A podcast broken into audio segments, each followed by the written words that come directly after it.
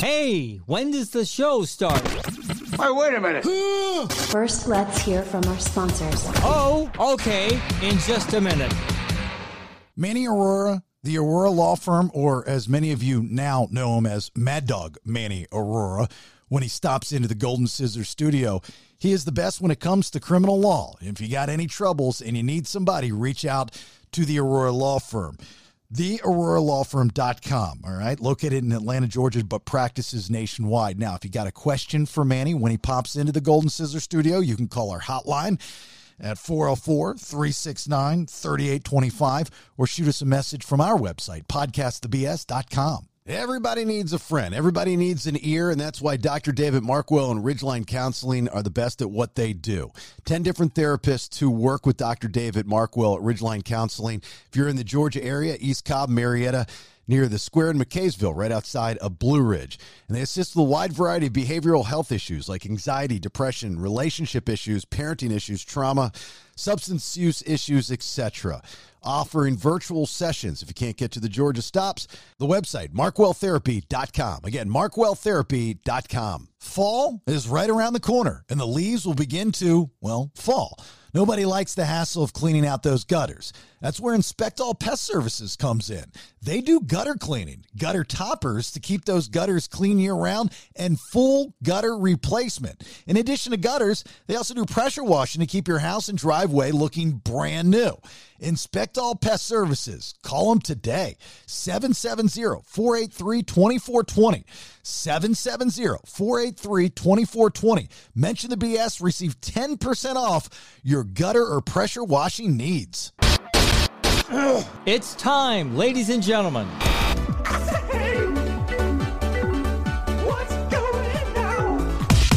After all these years in the radio business, Jason Bailey is finally unfiltered. I don't know what you want. With his bestest buddy and producer, all the way from Mexico, it's Nate, dude. Sit back, enjoy. Here is the podcast that is all about intellectually immature nonsense. Are a very particular set of skills. You will love it. Why? Because I'm Jason's neighbor. I'm old man Kevin. And by God, this is the BS. And there it is, episode 92. Woo! 92 of the BS. Thanks for being here. My name is Jason Bailey in the Golden Scissor Studio, sponsored by Watkins Law Firm. It'd be watkinslawfirm.llc. Wrongful death, personal injury, general civil litigation. He's your guy. 770 648 4009. Native Tater Vaders, they're in Mexico. Hola, ¿cómo estás? ¿Estás tú? Hola, how you guys doing? Uh, I'm good. Nikki D's not so good as she's not in the Golden Scissors studio, but the oh so vivacious Nikki D has got a touch of the bug. Yeah, I do. Yeah. Little stuffy, little coffee, but I'll be all right. Got it from her daughter, back to school. All the germs come home. Yeah, you know what that tells you because, you know, our daughter's in school as well. It's just Rach and I are a lot more healthier than you are. That's probably because we eat better and we take our vitamins and we exercise more than what you should be doing. Well, I got vitamins. Thank We- you. Yeah, but you can't take vitamins now. You got to take them every day. I take them most days when Yeah. I remember. Yeah, you got to I don't remember to take anything every day. You got to take them every day, right, Nate? Tell her you got to get. You Yeah. got to get vitamin up. Vitamin D for Nikki D. yeah, vitamin D. Nikki Vitamin D. That's what your new name will be. Check out the shirt. You like it? Was it- There, there you go. You All see? about the space. yeah, all about the base. Okay. What's that mean? Shirt. See it? Let's see. Yeah, cheerleaders. See the A? They're cheerleaders. Yeah. Oh yeah. I'm a cheer dad. So my, my daughter's a base. She like she's the girl that you know holds the other girls up. So I'm all about the base. So I got to wear this to the cheer competitions and stuff coming up. Isn't it all about that base? It's all about the base in this shirt. It's a, it's a different, different lingo in the cheerleading world, I guess. Oh. Yeah. On the back, Well, I guess they, they'd probably get sued if they they copied it. Maybe. I don't Yeah. know. On the back, it doesn't say anything about the treble, but I'm all about Yeah. the base. I also got a cheer dad shirt. I got another one, a cheer dad shirt. So I'm going to be sporting these at the competitions that are coming up. But I'm learning the cheers. I'm out there at the football games, watching my daughter crush, and You're uh, learning the cheers. yeah, because you know a lot of people don't participate in the cheers, so I want to participate in the cheers. Give me an A. A, I got your A. I got your A. That's what you're doing. Oh, they've come a long way since your high school days back in the '60s. They've they've got some pretty intricate cheers nowadays. They just, I mean, it's it's it's hardcore. So I, I just want to be a participant, you know, and help cheer, help the girls along cheering in the stands to get other people cheering. Because for some reason, people don't cheer. You know, they don't. They're like they don't get into it when they ask you to do. So I told them, I suggested to them, they need to get a hype guy. You know, kind of like that guy in the Mighty Mighty Bosstones or on stage with Snoop Dogg.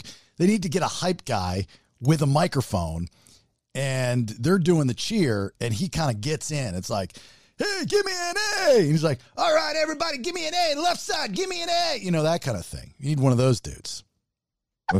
I hope that they probably don't want that because he's going to take their job. I mean, that's literally what their job is. They are the hype guys. I know. Well, they need somebody in the group to. They need a microphone like like back in Nick in the '60s and Nicky's days. They, they need one of those microphones that say "cheer" or whatever on the side. Yeah, Those are called megaphones. megaphones. They have. Yeah, the- that's right. They have their own. They have their own megaphones. They made them. Um, but uh, I, I just suggested that they need the. They need the. They need to push it out a little bit more. Get people up into it. You know, the kids are good. Yeah. The kids are pretty good at the games. Uh, they, they're they're very excited. Her high school has got a lot of very cool traditions, which I, I think is is is neat because I don't remember in my high school us having many traditions, if any at all, during the football games. Uh, we I think started one, but it's probably gone by now. But you know they throw the the flower up in the air at kickoff, and there's all these different things and the themes and stuff like that. Traditions in, important, and, and it doesn't have to necessarily be an old tradition. Like one of the coolest traditions in college football is the wave from your guys in Iowa. You know, um, Oh yeah, yeah. that that's Uh, University of Iowa. yeah, and that started in 2017. So that's how old that tradition is. But when they built their new stadium, what is it? Connect, Connect, Connect. Uh, yeah, Kinnick Stadium. Yeah, they uh the children's hospital is right behind it. So all the all the kid the sick kids go to the window and the entire stadium turns around and waves to them. It's pretty cool. After the first quarter, everybody turns around and waves. An opposing team, everybody does it, and it is, in my opinion, the coolest tradition in college sports. Real, I mean. Coming down off the rock at Clemson, uh, you know the Gator Chomp, one bit, two bit, three bit, a dollar at Florida, uh, the uh, at FSU. I mean, all that stuff is great and it's cool, and, and I support it because I think schools should have traditions. But that one is the only one that I can think of that incorporates everyone. And it's for a good cause. It's not even for them. It's for the kids that are sick. And they get to sit up there in that window and see the game with the best seats in the house, in my opinion. And and then everybody turns and waves to them. It's cool. It makes you want to cry. It's it's it's very Yeah. cool. Have you been to one of those games? Uh no, I haven't been Oh. back for since I mean, I I haven't lived there for 15 20 years.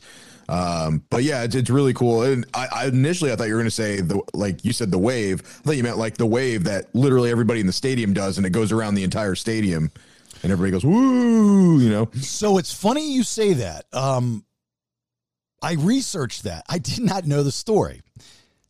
Crazy George. Is it Crazy George? Hold on. I got it in my email because I reached out to him trying to get him on the show.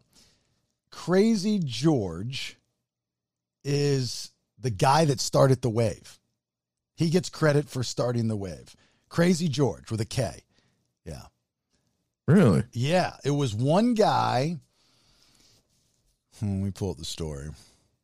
It's an international phenomenon now because when I was riding the ferry back from Cozumel drunk on the, you know, those big ferries that they have, Yeah. everybody started doing the wave drunk on the top of the ferry. It was just going around the ferry. So it's made it to Mexico. Yeah. Uh, let's see. The wave. The first wave. Let's see here. His website is very Angelfire. Uh, the, he Crazy George created the first wave cheer on October 15th, 1981 at the New York Yankees Oakland Athletics playoff game at the Oakland Coliseum in California. The So he didn't really do it. I mean, all the crowd did.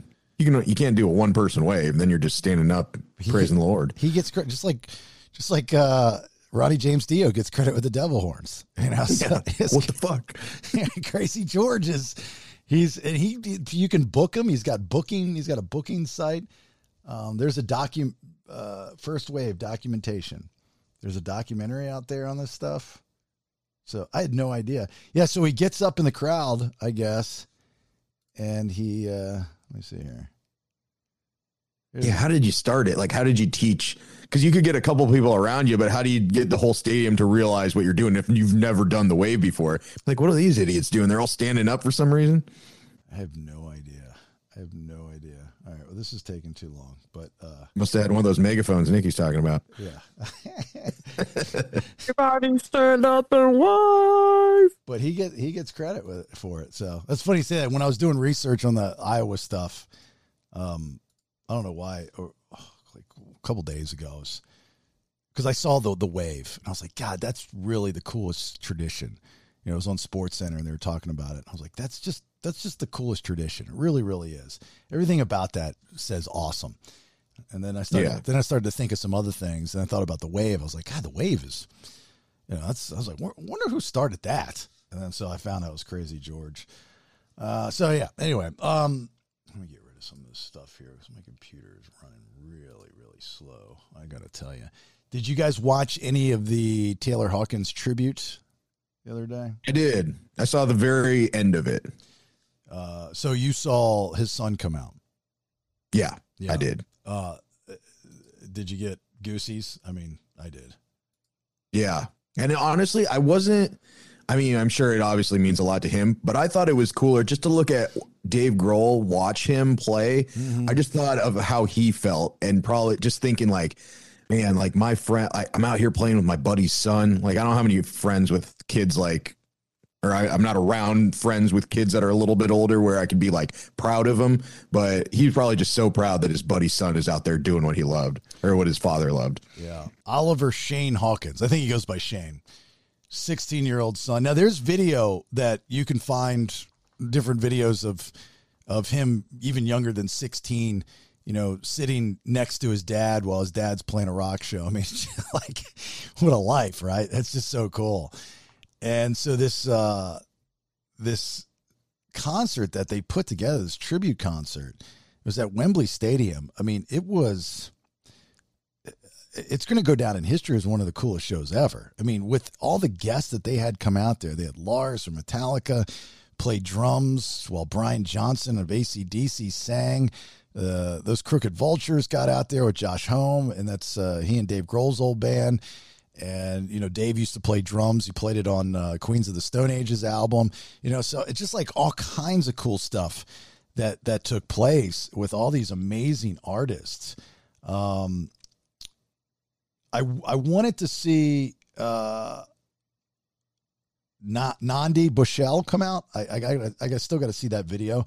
She's the the British girl, the social media girl that went viral because she challenged Dave Grohl to a drum off, and then Yeah. then it turned into just a thing. And then she's so talented, but she she was out there. She came out and and so yeah, it was it was very moving, very touching. You know, it's like the Linkin. You know, everybody knows I'm a, a big Linkin Park fan, and Chester Bennington. And when they had that tribute show, and then they, the crowd just sang in the end, God, and they, it was just a a spotlight on the microphone with Chester's hat, and you know Shinoda's just playing uh, the keyboards, and the crowd singing. I'm like, oh my God, It's like you just you'll never hear that voice ever again. And he's been gone. Chester's been gone now for five years, and Taylor's been gone less than a year. But it's just it's just sad, just really sad. Yeah. Is it, and don't get me wrong, I, I love all these artists and, and respect them, but is it weird that we kind of brush over the drug addict aspect and then have these celebratory concerts for them? I like I would have thought that maybe that the first thing that they would have done is partnered with some kind of anti-drug or, or addiction or organization and and try to support that and get the, the message out there like hey you know we don't want to lose somebody else like this is it, it seems like that wasn't even a conversation at all So well, years ago, I would always bring that up. Like when somebody of name would die and it's like you're a drug addict. You overdosed. You killed yourself. You know that was very selfish. It is very selfish. Um, you left behind a son and you know your bandmates and your friends and your fans you know it's like you did this to you. And we're now all supposed to feel sorry for you and feel bad and honor you and like it, it made me angry that that that we did not bring attention to how they died drunk driving accidents you know stupid shit like that but i i remember i forget who the person was but I remember talking to somebody about this and they said if it were someone in your family or your group your crew your network your friends and they overdosed would you feel the same way and say the same things Hmm. I said, huh, that's very, very interesting. The answer to that is most likely no. You know, you, you're, just going to miss them based off of the emotion of love. Nothing more, nothing less.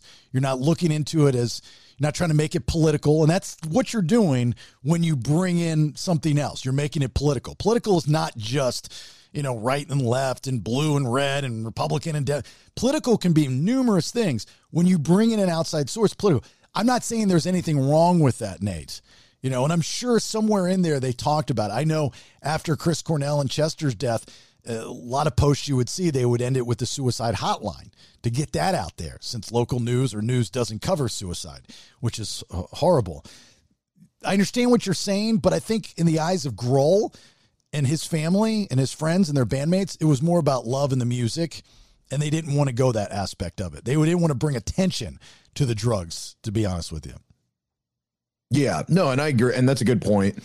Like if it was somebody close to you, you obviously wouldn't be talking about that. But it's also a public kind of situation where he's a role model to a lot of people, and it's strange that like in the news, if there was somebody else that was a drug addict or died of an overdose, you know, all the comments would be like, "Play stupid games, win stupid prizes," and oh, he, he asked for it. You know, they they would all be shitting on someone just because they are not famous but then and maybe it was a, a, great person. They just got involved in some shady shit. But then since somebody is a good musician then we kind of like olay that.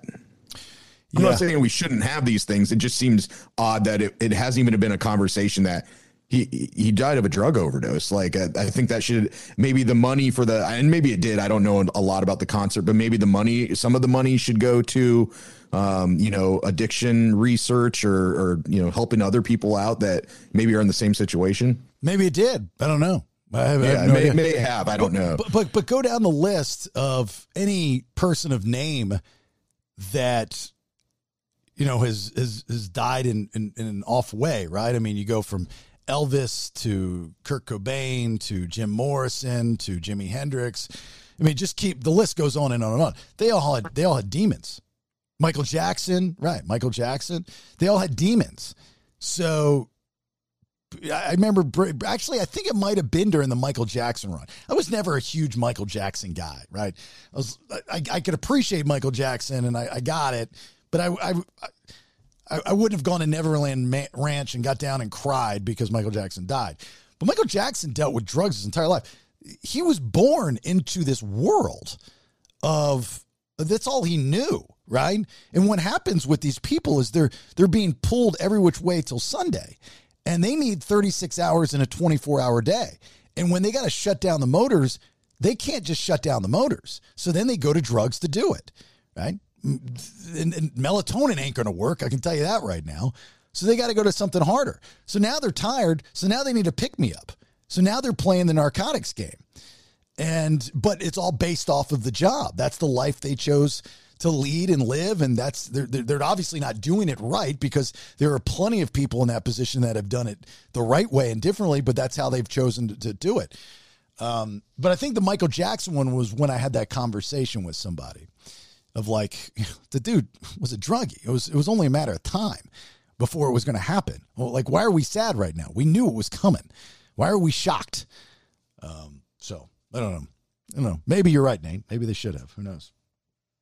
Yeah, and I'm not saying it's right or wrong. It just seems strange that you know, with the, you probably don't want to perpetuate that drugs are cool in the the rock lifestyle. You think that by now we've kind of gotten away from that and trying to teach people, you can idolize these people, but maybe not what they do. And uh, I don't know. It just didn't seem like it was a conversation whatsoever. And it's, it's strange. I mean, how long ago did he did he pass? It was a few months, right? Who Taylor? Yeah. Yeah, it's been a minute. It, it, they've they've been in seclusion. Like we haven't heard anything from any of the bandmates, you know, especially Dave Grohl, since since his passing. I mean, I think he posted something on social media right afterwards because they were in, I think, uh, South America. Yeah, was it like Brazil or something like that? Doing a show, yeah, I think in Brazil when he died, they found him dead in the, the hotel. And so he I mean, think about what Oh, the, Colombia. Columbia. Okay, so think about what Grohl's been through. He was in a band where the lead singer killed himself, allegedly, and and he was hopped up on heroin. Uh, Yeah, drug that, addict. that he allegedly took. Which there's a lot of question marks that's around that. I'd be the first one to bring that up. The amount of heroin in Kurt Cobain's body, there's no way he could have killed himself. There's just no way. It's impossible. It's, But isn't that like if you overdose, you're you're putting so much drugs in your body, you you kill yourself. So when there, But- wouldn't but- you expect to be there a lot? but he he he he shot himself. Oh yeah, that's right. I was thinking he overdosed. Yeah, no, he should, he and, and where the gun landed doesn't make any sense either. I mean, that's if you buy into some of the docu uh, document uh, doc documentaries, yeah, documentaries that are out there. So, but that's based off of evidence. So anyway, you've got those guys, you know that that that had a, a lot of drugs in their system. You know, Dave Grohl goes through that, then joins the Foo Fighters. Remember, the Foo Fighters. It's hard to believe this, but the Foo Fighters have been around for a very long time. Like right after Nirvana, the Foo Fighters popped up. So you know, uh, Kurt Cobain dies in I want to say ninety four. April 94. Is that correct? And then the Foo Fighters, I believe, got together in 97. Uh, yeah, Foo Fighter. Or uh, he died in '94, but it says the Foo Fighters were formed in '97. Okay, so I was right. I'm spot on. Okay, so Yeah, like right after. yeah, so right after, you know, three years off, he gets with the Foo Fighters, and now he's got this band. You know, one thing that I was surprised the the artist that didn't show up or participate that I know of was Alanis Morissette. I I thought Alanis Morissette would have been there. At wh- which at Taylor's? Yeah, Taylor's. Were Why is that? supposed to do something? Taylor was her drummer. Oh, for her band? Yeah, all those songs. I want you to know. Yeah, that was Taylor Hawkins was on the drums and all that stuff. Oh, I didn't know that. Yeah, and then he left as you know things started to change and her music. He wanted to be in a band. He he wanted to be. He didn't want to be the drummer for Alanis Morissette. He wanted to be in a band, and he wanted to be in a harder band, a rock band. That was his thing. So he left. But if you watch the Alanis Morissette doc uh, documentary, doc, why can't I not say that word today? Jesus, documentary. Thank you. Um, it just feels like there was a weird vibe when he left. Like, like they're very complimentary. They were very complimentary of each other, but it was just a, it was very weird. Like she was mad that he left the band. Yeah, Marine. Yeah, she did come out and say something, or she did a tribute uh, At the show? Oh, okay. But I'm talking about at the show. Oh yeah, maybe she's gonna be. But also, I didn't realize Taylor's real name is Oliver, which is his son's real name, also, right? And they both dropped Oliver. Yeah. Yeah. So why do they keep naming their these people Oliver if they don't like this name? just just go by the middle name. it's Oliver Taylor Hawkins, right? Yeah. Yeah. And it's Oliver Shane Hawkins. You will Yeah, be named family. You will be named Oliver, but you will not go by Oliver. Oliver's a great name. If I had a kid, I would name him Oliver. I think it's cool. Call him Ollie. I think it's neat. What a great Ollie Bailey. Ollie Bailey. Ollie Bailey. Ollie Bailey. You know, Sounds like bird. people might get it mixed up and be like, "Is your kid named Ali?" no, he's not Ali. Yeah. So when you see stuff like this tribute with Taylor Hawkins and you, uh, you know, you see his son and, and you do that, you know, and I know I talk about, I don't, I don't try to bring everybody down when I bring this stuff up, but it does go through my brain a lot. The older I get, the more people I lose and the more sick people get. And, and it's just, it scares the living daylights out of me. It really does. I wish I could be one of those people. I've tried so hard my entire life to be one of those people that just don't care about life. You know, you just kind of go through and it's like, when it's your time, it's your time. And I'm cool with it. I'm in a lot of pain, but I don't feel it. I'm going to take these drugs and um, that's about it. And I'm going to stop eating. I'm going to, you know, just had another guy that I knew die. I mean, he was a little bit older, but still, he was in hospice. He didn't want to see anybody. And he decided, you know, like, hey, look, this is, this is what I'm going to do. So, um, is it better or worse to reach out to someone for no reason and say hi, just out of the blue? Or is it better or worse to reach out to someone just when you need something? I hate when people reach out to me only when they need something. I'm very big on random hi, how you're doing, how's your day going, how's your life. If I don't talk to you again for two weeks, great. But don't reach out to me when you need something. I hate that. But do you do it? No. I just told you I don't do it. I just told you I send random highs to people all the time. Okay, well, you don't have to yell at me. I mean, you're very defensive. I'm yelling at you. I'm just I letting- told you if you were listening to what I was saying, I told you I don't do that shit, Jason. Damn. angry Nikki D today. It's better when she's in the studio. She's not as angry. Jeez. I got hopped up on vitamin D and drugs and whatnot. Uh, what do you think, Nate? Which one? Yeah, I agree with Nikki. Um, I guess it depends on what you're reaching out for, but yeah, it, it seems like not that they're using you, but it's almost like they're using you. It's like, oh, you, you didn't wonder how I was doing last week, or you know, you haven't talked to me for five years. But like, I had a a, a girlfriend from like middle school. I mean, somebody I went to high school, and middle school, and everything with, and she just messaged me randomly the other day about some GoFundMe or something. And it wasn't like she just sent it to me. She sent it to me and I thought it was fake or it was like a scam or something. And then she messaged me again. It was like, Hey, come on. Like, I need some help. Can you just spare like $10 or something like that? and I was just like, I haven't talked to you in like nine years and you're, you're reaching out to me about this, which, you know, it's, I, I don't know. I guess like something's going on in her family that they need help, but it, it just, it was kind of like a guilt trip type of thing. I'm like, where were you for the last nine years? I'm sure something bad happened in my life. You didn't reach out to me then, so now now you need help, and you're gonna, you know, just that's the only reason you're talking to me is because you need money. Just seems kind of shitty. Yep. In theory, it does. But all the people that are in both of y'all's lives, my life, and you consider them friends or distant friends or acquaintances, whatever you want, they're not necessarily in your inner circle that you're going to see. Like we talk to each other on a, daily, definitely a weekly basis, right? But we are connected because of this project. Now, if this project didn't exist, how often would we talk to each other? Honestly, with everything that's going on in everyone's lives. It's not that we just don't like each other. It's just that we have nothing to discuss because this is what brings us together. Right now, Right. if we hadn't spoken in six months because we're not doing this, and I reach out to you, Nate, and I say, Hey, dude, how are things going, man? Uh, hope all is well. D- do you have that file of that image that you did for me last year? Would you mind sending that to me? Would you look at that and go, God, what a dick, man? I haven't talked to him in six months. Or just be like, oh, that's cool. I heard from Jason. He just needed a file. Yeah, I don't think I would be offended at that. Like if if you reach out to me as like, hey, can you do this website for free? Um, then yeah, like I think it's if you're asking them to like do something as a favor, but you know, just sending something that you guys that we had maybe done together or like, oh, this old bit or audio file or something. Nah, I don't think I'd be offended in that that aspect. Did, oh, I'm sorry. Did my mic cut out? Because I, I was about the file, and then I asked if you do the website for free too in there. no.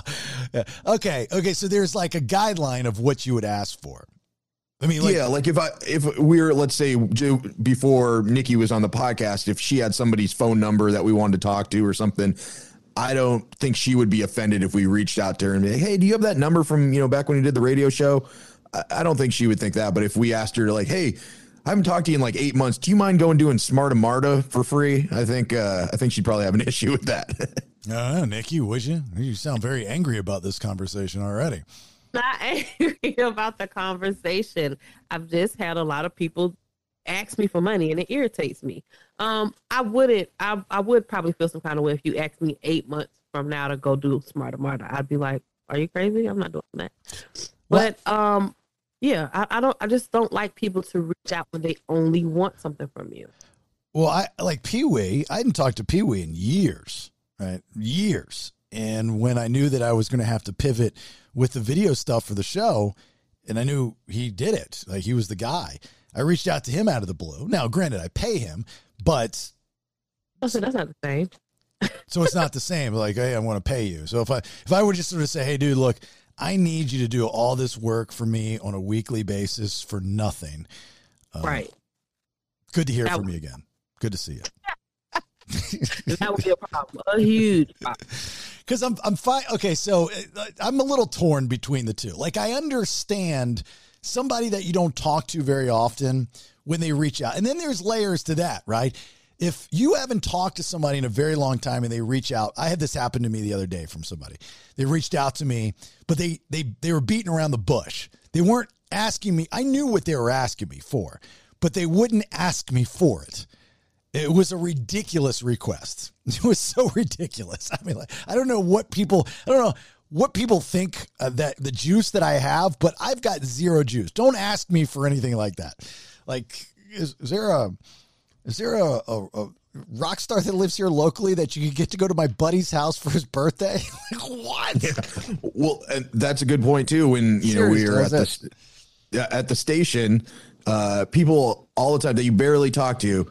Hey man, you got any extra tickets for the show? You know, like come on, like that's just shitty, especially if you don't talk to them very often. So, Yep. so, but here's a, so, like I said, there's so many layers to this conversation. But I, I know that there's a lot of people. I, I always try to go over and beyond for people, even if I'm not very close with them or something. And it's not because I expect, you know, a receipt later on or, or something like that. I just, I do it if I can. If, if I can do it, even if I have to jump through some hoops, I'll do it. You know, my UPS guy, look, he's a great guy. He doesn't do anything extra for me. Um, he's just a nice guy. And he asked me for Braves tickets when I worked at the station.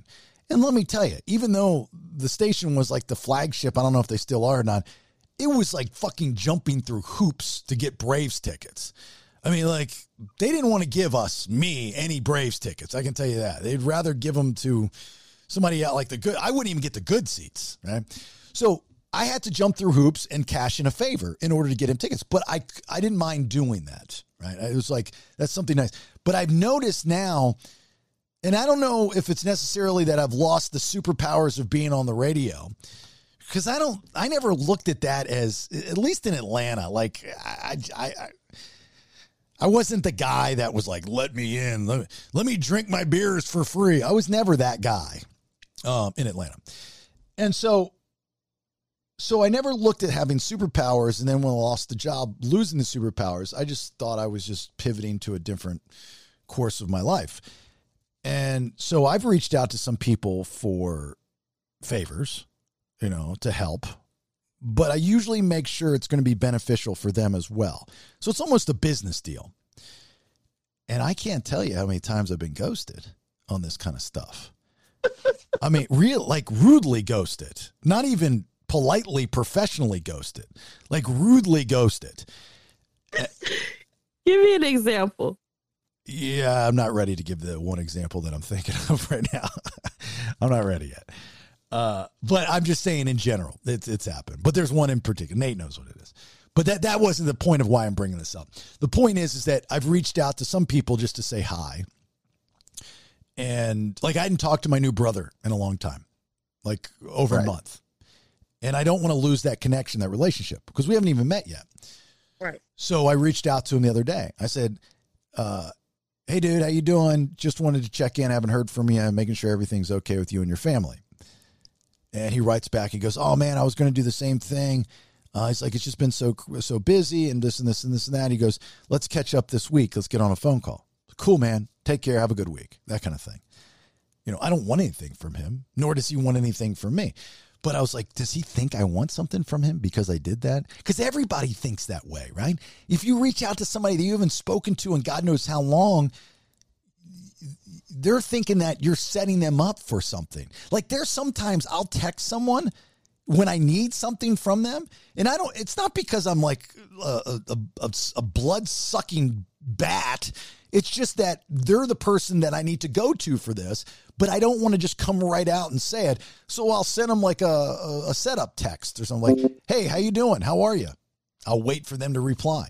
Good, things are going great. How are you?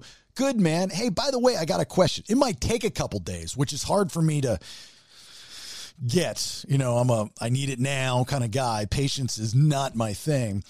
So I'll set them up and then I'll ask them for it. You know, just as people still come to me and ask me for favors, and 90% of them I'm pretty cool with. If I can do it, I'll do it. If I can make the phone call, I'll make the phone call. If I can, you know, I can't really go to the well for tickets all that much, but if I can, I will. If it's just, you know, if there's somebody that they need a connection or connecting them with, I will.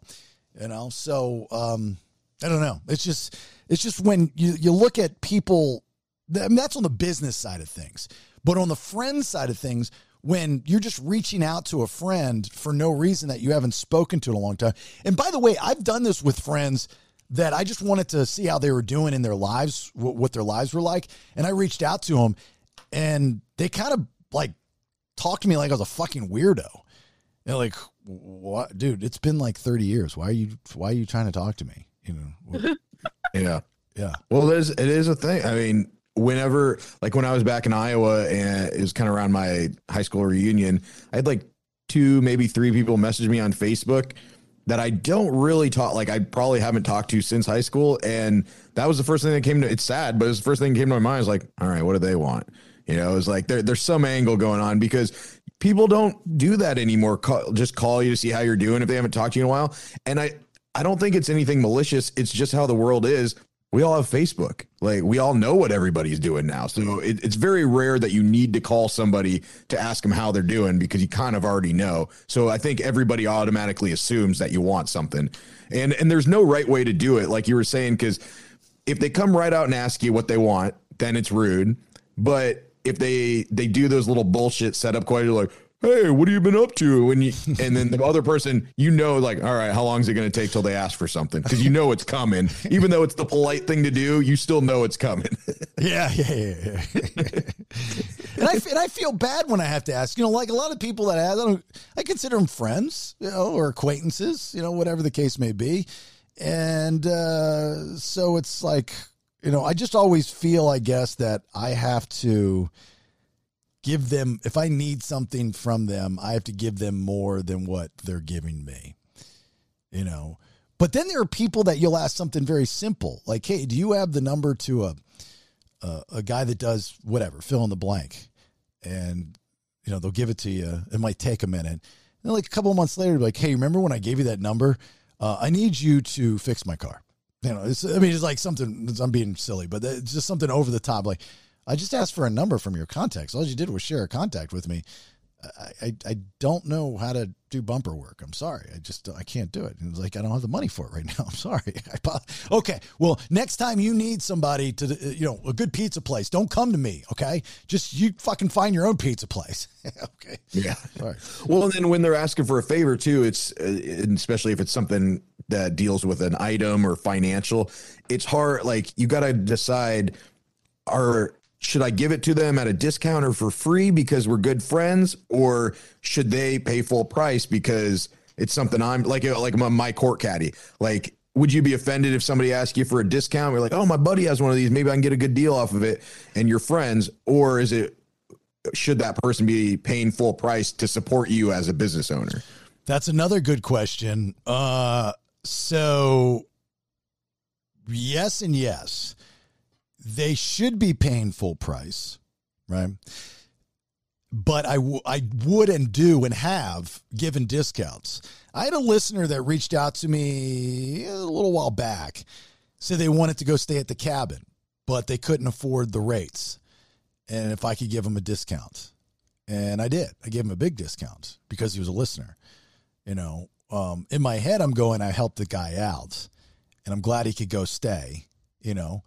Um, I lost a couple dollars, but that's fine. At least he got to enjoy himself for good reason. There's like a good reason why he's going up there, his, his family or something to that, that, that effect. So I I don't mind do like I don't mind taking a hit. I really don't. The court caddy, I had somebody reach out and say, "Hey, um, I, I wanted to I wanted to buy a couple of them, uh, but this is the my budget for them. They were buying it for like a school or something. So I, I think I, I, I I sold them a couple and then donated the rest. You know, I looked at it as marketing and branding. I just write it off. You know that kind of Yeah. Thing. So And sometimes, and you know, it's sometimes it's just some money is better than no money. You know, let's say, I mean, I know your your cabin is obviously constantly booked, but let's say it wasn't. Give this guy a discount. You're getting a little bit of money in your pocket. He's saving a little bit of money, so it was like a mutual thing. So sometimes it's okay. I think. I subscribe to that theory as well. A little bit of money is better than no money, and that's always been my my rub with radio and selling radio and getting certain clients on the air, where I know it's a business and they're trying to negotiate, and a lot of times the client is just strong arming and saying, "Hey, look, I don't have the money." When they do have the money, and this and this and that, but you know, I learned a long time ago when you're negotiating, there does come a time where you have to uh, lay your cards out on the table. And that means both sides have to lay their cards out on the table. And so if you get to a point where they're like, hey, I can only spend 4,000, not 5,000, and you're asking 5,000, and you've gone back and forth for the past three weeks, just say, you know what? Here's what we're going to do. We're going to sign you to what you can afford now, but in six months, it goes up to five, you know, and just work out the deal. But a lot of the radio stations that I've worked at, namely the last one, they wouldn't even talk to them. You know, they, they just like, oh no, fuck off. It's not going to be like that. Unless certain people were getting the rub. Like, oh, you're going to let my kid go to your hospital for free. Thanks. Cool. Oh, you're going to do my taxes and my finances for free. Absolutely. Come on. Everything is yours. You know, so there's the shady backdoor good old boy network as well. Uh, I'm not a huge fan of the full court press of the good old boy network. I don't mind glad handing and understanding and realizing the hookup. But the second I feel like I'm being taken advantage of, that's when I put my foot in your ass. I'm like, look, motherfucker, I was trying to be cool. Now you're trying to take advantage. And a lot of people do that. That's why everybody's a dick to each other nowadays because everybody's trying to, you know, work them over. You know, it's it's it's it's all a work. You know, so, um, you know, that's why people act the way they act. So anyway, and then, then they, you know, back to back to the original part of this the story. You know, basing off of Taylor Hawkins and the, and the Tribute Show, it, it, just to reach out to somebody because, you know, I, and then when they're gone, you reach out to them when they're sick. And like, where have you been the last 30 years? Where have you been the last 20 years? But I guess that's just how life works, right? You can't keep in constant contact with everyone. You But- can't. It's impossible. It's impossible, right? So so when that time does come, when they're sick or they they need something or you need something, I guess it's okay to reach out to them because you It's cannot okay if somebody's sick. It's not okay if you need to borrow money from me and I haven't talked to you in 30 years. Well, okay, let's look at it this way. So, um, a buddy of mine just got a, a, a pretty big radio job, like in management, and and I'm friends with him. And you know, right after when I got fired, he was one of the first piece, people to reach out to me. And uh, we went out to lunch. You know, every once in a while we shoot each other texts. You know that kind of thing. He's not big on social media, so so I don't. I you know, there's not much going on there. But we'll shoot each other every once in a while. But he just got a a, a new job, and you know, if I decided I wanted to go back into terrestrial radio, he could probably be very helpful with that. So I reached out to him. I was like, "Hey, man, congrats on the gig. You know, blah blah blah blah blah blah blah blah blah blah blah." Is that a dick move? No, because you just said that you guys are in contact. Not me constant though. Like once every six months, maybe. That's contact. There's people I haven't talked to in years. Like, for example, this guy, maybe five or six years I hadn't spoken to this person. And he randomly inboxes me on Facebook and said he's stranded at the airport. Can I let him borrow $20? Dude, I had the same thing. I had a, a roommate from college like 15 years ago, and he wanted me to put money on his like Wise like Walmart credit card or something like that. He's like, I just need like 20 bucks. like what? Like, No. We're talking. No, it's like I mean, sorry, you're hard up. And but then I don't know. Am I a dick for not giving him the money? Or you? You know, are we are we assholes for not giving them the money if they need it? But I don't know. It seems weird to reach out to someone you don't talk to anymore. Well, remember remember that story I was telling you about this that guy that I, I was actually pretty tight with years and years ago. This was probably the early 2000s. We were neighbors, and then when I moved. I just we fell out of contact. I mean, we stayed friends on social media and whatnot, but that was about it. I guess he went through some really tough times and still is going through some tough times. Got caught up in drugs and dysfunction, and I mean, it just all went downhill. And one of the nicest guys in the world. I always thought he was so funny, goofy, and he'd always make you laugh. And he was a cool dude to hang out with. Uh, I trusted him, you know, not a big deal. But he reached out to me. He's like, "Hey, man." Uh, I need some cash. You know, it's like in this whole story. And I can't. What do you want now? I haven't talked to you in like 20 years. I'm not going to send you cash. But is that like a dick move? The guys, if the guy's got balls enough to reach out to you after all these years, you know he's desperate. Or is he, you know, a scammer? They're all scammers to me. I'm not giving you my money. No. if Nate called me and said, I, I need $20 or $40, okay. I talk to Nate on a regular basis. Somebody I have not talked to in five, six, ten, twenty years, I'm not giving you anything. Well, there you go. The lesson to be learned is if you need some extra money, just reach out to somebody that you talk to on a regular basis.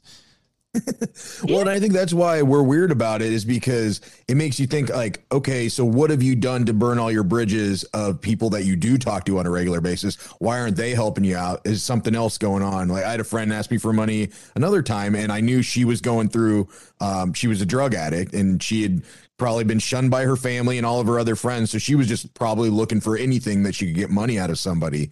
And so that, that's kind of how I felt. So I was, I felt like I was being used. So sorry, I ain't paying for your drugs.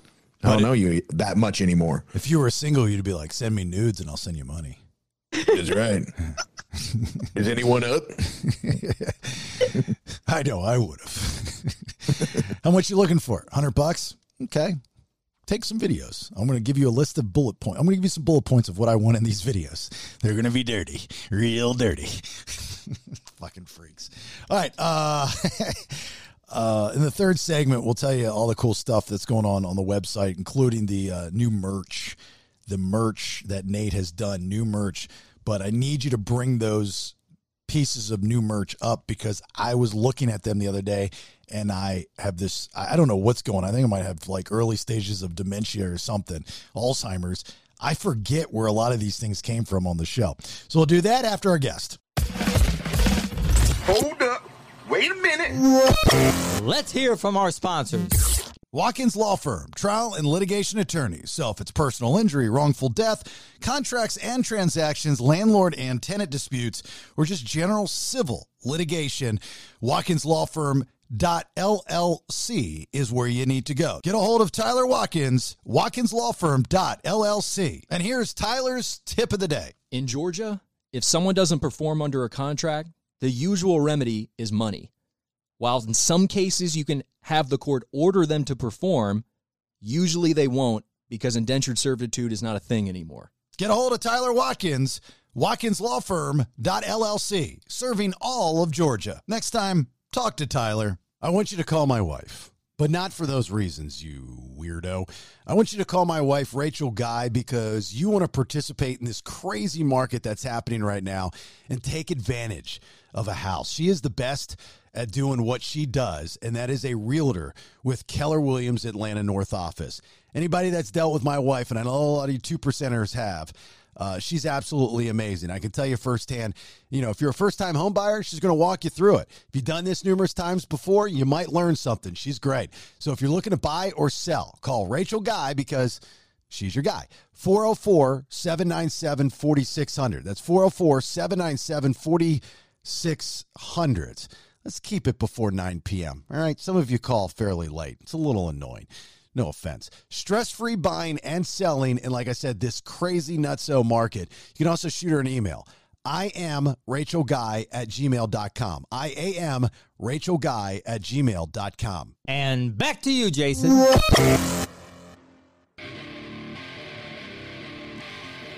There he is, ladies and gentlemen. He's back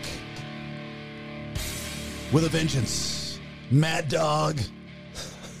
Manny Arora. Hey, if we start a, a, a GoFundMe and we raise enough money, would you get uh, a tattoo of Mad Dog Manny on your body? I could probably do that. Dude, that'd be. You don't have any tattoos right now, do you? Not yet. Yeah. How would your wife feel about that? I think she's past caring. It's been almost 30 years of being married. I don't think it matters. She's past caring about what you do to your body. So you can start doing crack, and she's like, ah, we've been together for so long. The insurance is paid up. It, it doesn't matter. We're fine. Uh, did your wife have any tattoos? No. Okay, so why don't you guys get like she could get Mrs. Man, Mrs. Mad Dog Manny, and you get Mr. Mad Dog Manny. I think in your mid 50s, getting tattoos doesn't always look the sexiest. Uh, I I don't know, Nate. What do you think? Can, can I think Manny can pull it off? Right? Good shape. Yeah, maybe get like some dolphins around your belly button going in a circle. Some Tramp stamp or something. some sw- some swallows on your rib cage. some lyrics to a Beatles song on the back of your arm. well, the good thing about if you get it when you're older, then it doesn't look like shit by the time you're 50 because most people get it when they're like 18 and then don't take care of it. That's a good point. Touche, touche. It'll look fresh and new, not faded. Uh, okay, so here's uh, what some of the things I wanted to bring up with you. So we'll get to the questions, the voicemails. By the way, uh, Manny Arora, thearoralawfirm.com, specializing in criminal law here in Atlanta, but can help you out anywhere you're at. So uh, thearoralawfirm.com. If you have any questions, Manny comes into the studio twice a month. Uh, you can leave those questions on the hotline and we'll pick, you know, a few of the best. 404 369 3825. That's our hotline, 404 369 3825. Uh, so the lead locally on WSB uh, recently was a story of you representing a police officer in an abuse case, correct? Yes. Okay, so w- what did the cop do, allegedly? So this is inside the jail. There was a guy that was uh, acting up, and unfortunately, it's overcrowded and they're short staffed. So on the third floor, he was the only guard working that day with about 200 some odd inmates. And in one of the pods where there's 48 inmates, a lot of the cell doors were broken so that people can walk around. So this guy that's been a frequent flyer at the jail um, had come in this time for an aggravated assault. excuse me, with a knife. So he's acting up and arguing with some people, and the guy goes in, probably tells him 10, 15 times, hey, go back to your section, you know, do what I'm ordering you to do, and he doesn't. Then he puts his hands on him, sort of pushes him. Oh. So a guy tases him. All right, so that happens. And then the guy gets up a few minutes later, starts accusing some of the other inmates of stealing his stuff, and something called 6-0 crypt and things like that start getting said. That's usually code for gang members saying we're about to beat somebody's butt. So it's not like he can just leave the pod, close the door, let them go at it because they're short staffed. So he tases the guy a second time, and that's where the issues arise. And, um, you know, thankfully it didn't get out of control. Thankfully nobody got hurt. But of course, in Fulton County, that's considered aggravated assault. So now he's looking at 20 years in prison. The cop? The cop, the jailer, uh, instead of administrative discipline. So it's just gotten a little bit too Huh. far one way after all this stuff the last couple of years. So the Nikki D was a CO at one time. I was. Yeah, so she this is like this is hitting home. You're like We didn't have tasers though. All we had Cattle was a, prods a walkie talkie. whips No. and fire pokers. That's what you guys used.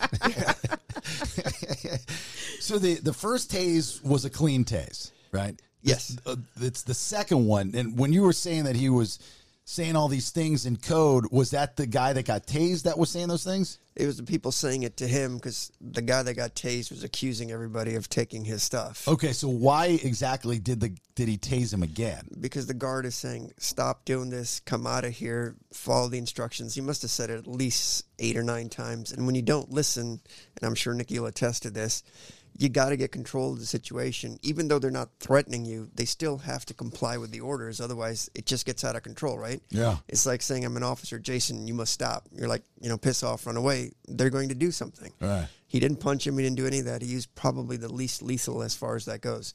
You don't want to use pepper spray indoors because it gets Right. everywhere.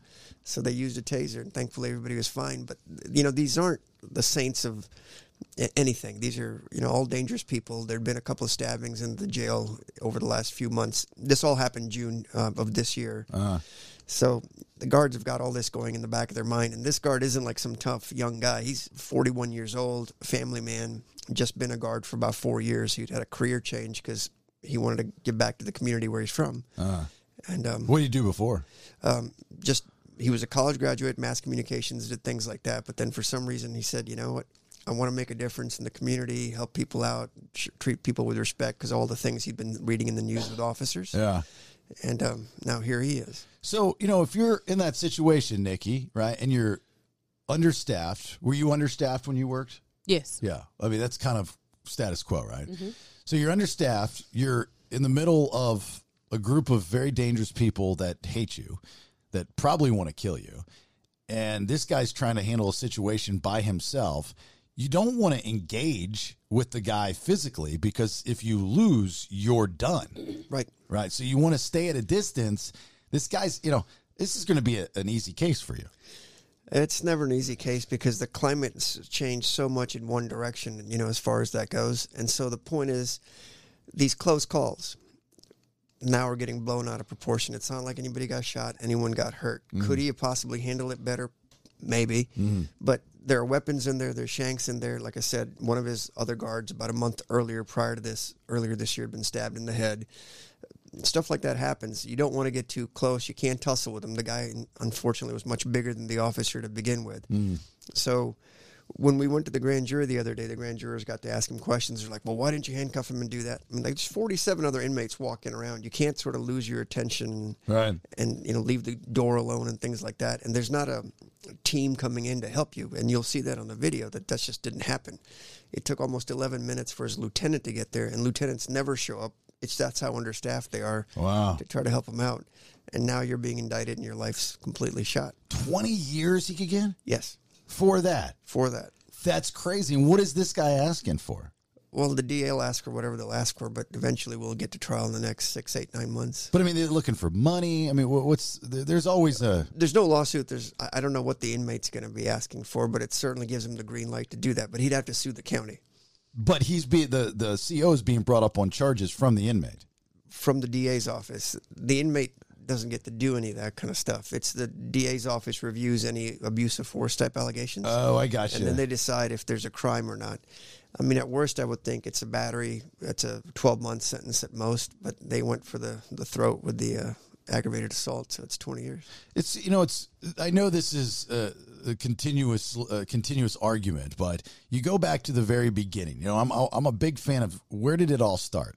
You go back to the catalyst, who started it, and if it could have been avoided, uh, then you know it's not. I don't think person B's responsibility to downplay or change the narrative if person A started it, right? If so, if this guy started this altercation and person B, being the CEO, was trying to do their job and eliminate this situation, the altercation, and did it by what he thought was the best way necessary, he shouldn't be charged for that.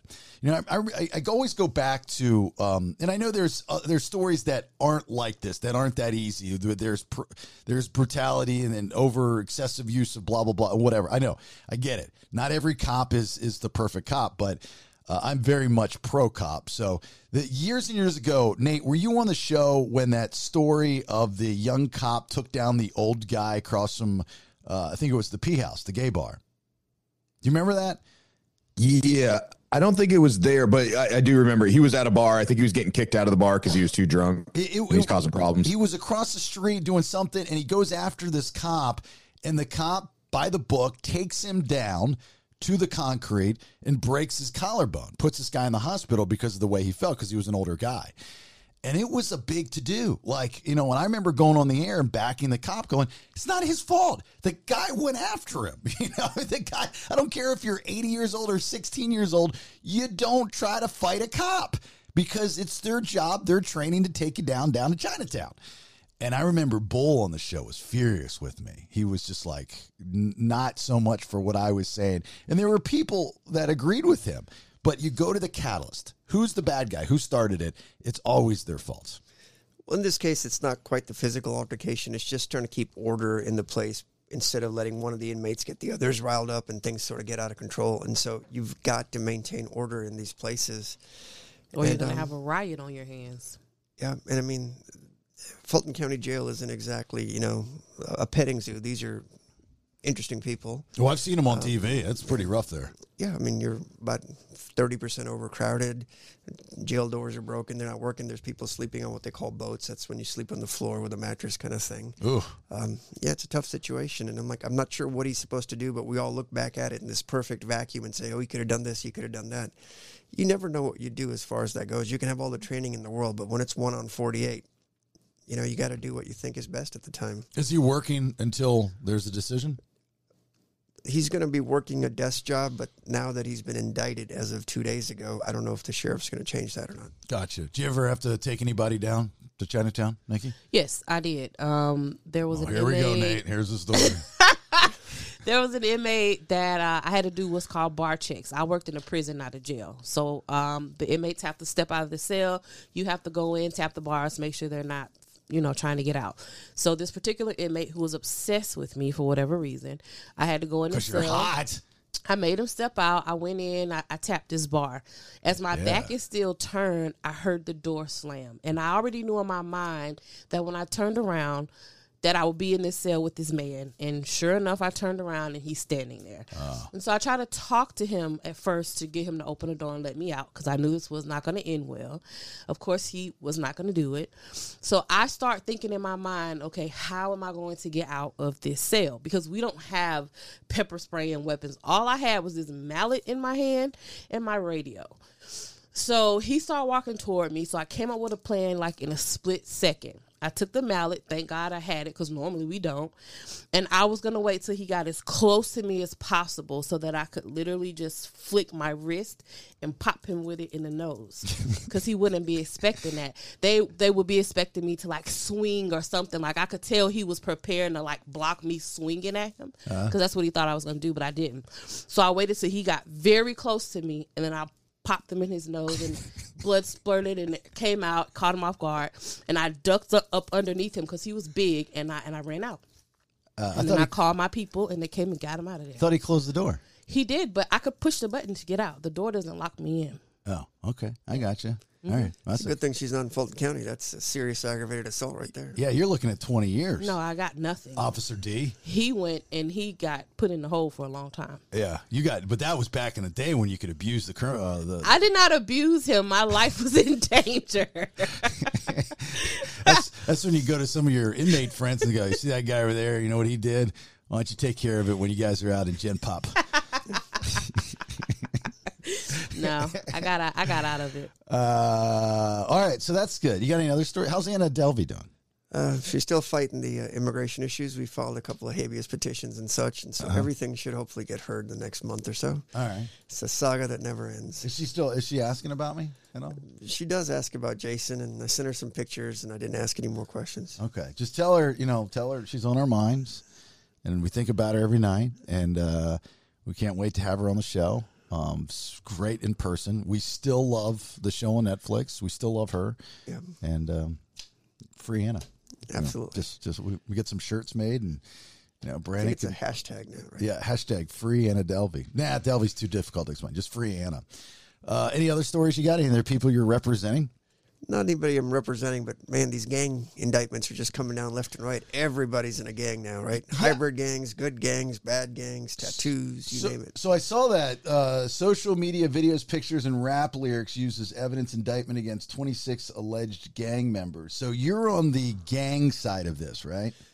Well, I'm on the side of keeping everything safe. I mean, I don't want to get abused either, but at the same time, there's got to be some modicum of evidence and justice. But your tagline there rap lyrics, social media, and videos on social media. I don't hear the word like evidence, eyewitness, ballistics, DNA, fingerprints, all that's gone out the window. It's just all look at all these bad things they've done, and oh, he's got a tattoo in his face, so he must be super dangerous. And it just plays into the white versus black fears, North Atlanta versus the rest of the city kind of thing. And that's how you get convictions, unfortunately. Well, it says the evidence outlined in the indictment includes Instagram, Facebook, and YouTube posts from some of the alleged members, most of which are still uh, access- accessible today. So you don't think that? Uh, I know you don't agree with if it's in a song, and then you give the example of Johnny uh, Johnny Cash and shooting a man in you know Reno and all that stuff. I, and I get that, but if there's a post on social media that someone makes and it's a threat, you would you consider that evidence to prove that if they did shoot somebody and they said they were going to do it on social media, that should be in part of the the the trial? The social media part can be supportive of actual evidence, right? If I shot you, Jason, and you identified me, and then on my Facebook I said, I shot that JB, I get it. But it shouldn't be the main cause of the evidence saying you must have done it because you talked about it on social media. Otherwise, if we go back to Sting when he was with the police, they were having sex with underage girls. There were stalking songs, right? Every breath you take, I'm watching you, and all that kind of stuff. At some point, it gets to be too much. If there is substantive evidence, eyewitness, DNA, fingerprints, something, right? These people supposedly shot people, they broke into houses. Where's the evidence of any of that? Then you can use the social media to corroborate it and say, look, and he's bragging about it or confessing about it. Then I'm totally good with it. But otherwise, I used to know lots of people when I was growing up here in Atlanta and Clayton County and also in Gwinnett County where these young white kids would want to be tough and, you know, have tattoos and all that kind of stuff. That doesn't mean that they did anything. It's just a lot of copycatting out there trying to be official, right? So when you read these articles, you never read anything about any actual evidence. It's always we see this, we see that on social media, and therefore he must have done it. Yeah. Well, do you think that it's the the city or the state probably that are trying to find as many ways possible? It's like, oh, we don't have anything on Capone. Let's look at the books. Oh, tax evasion. That's what we're going to get them for. This is the same situation. They're trying to get them for whatever it is. They just don't have any evidence on it, so they're trying to find any outlet they they can. Right, but the tax evasion was books that we kept, and you can track the numbers versus the bank accounts versus the intake. That's called money laundering and all those other kinds of things. It's proven by the numbers. You can't really dispute that. But if you're solely saying Al Capone um, you know, back then in the paper said I'm a badass because I don't pay my taxes. Doesn't really mean he doesn't pay his taxes unless you could back up the proof. That'd be you know awesome that. if that happened. right. So I guess the social media equivalent would be in the paper or some rag back then. Chicago Tribune. Al Capone says, "Damn you to hell, people! I don't pay my taxes." right. But if that was your only evidence to convict him, I mean, just think about it. Think all the dumb stuff you or Nikki or anybody here's ever said, and Don't we forget could use that against him. Yeah. well, he's under 25, so it's all right. We'll I well, I see. I'm I'm pretty cautious now. I will say that you know, at the the the pi- the early days of social media, you know, I look at my Timehop and some things that I said in, as a joke or whatnot. I'm deleting. I'm like, oh my god, I can't even believe I said that ten years ago. But that goes for just about anybody. I mean, there, there's things that you did when you were younger, different time, uh, different place. The only difference now versus maybe when our parents did it was that there's proof. There's there's you know there's there's digital footprint. There's archives of this. Right, but is it you posting something proof that you committed a crime, or should there actually be proof of the crime like we used to have? Right, Yeah. you used to have your finger, you used to have some DNA. What happened to any of that? Right, these people in these articles, oh, he's got a tattoo in his face, therefore he must be this because it says RX or it says whatever. Well, if I'm shooting at somebody and I got a tattoo on my face, it's going to be pretty easy to identify. That's not something you can say, you know, average build, average what. No, he's got three tattoos on his face. I saw it. You don't hear about any of that.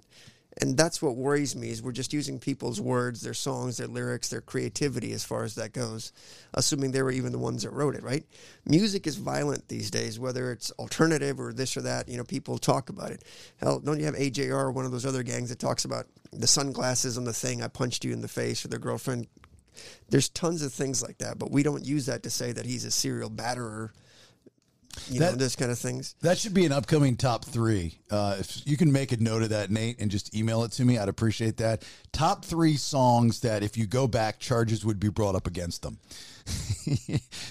I'm like thinking as Manny's talking, I'm going, "Oh my god, this guy'd be in jail I'll be years." watching you, man. Yeah. I'll be watching you. Or the school teacher, she's underage. Hot and- for Teacher by yeah. Van Halen. There's a lot of them out there.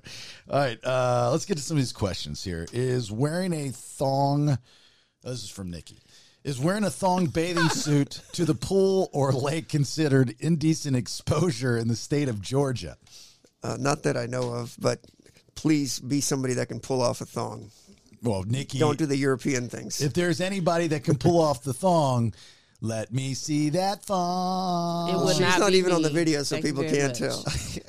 this isn't like the European nude beaches with the old people with the flabby skin. But she's on the video. I got the three camera shoot. Okay. So you're, you're got we got cameras, so it's just not on that camera. I got you. Uh, I wanted to know what I should do next if I left a scene of a situation. I got into an argument with a family member, and when I tried to leave, the family member put themselves in front of my vehicle, started recording me. I proceeded to leave, and I ended up swiping the car door. Uh, panicked and left because I had no insurance, and she told the police I tried to hit her with my car. You get all that? Yeah, I got all that. Okay, good. Well, there's some issues. I mean, if you hit the car, you're supposed to stop and report it. But then if you're saying that you had fear for your safety, then you're going to have a built-in defense that you fled. But then the question is, did you call the police to report it, or any of those issues?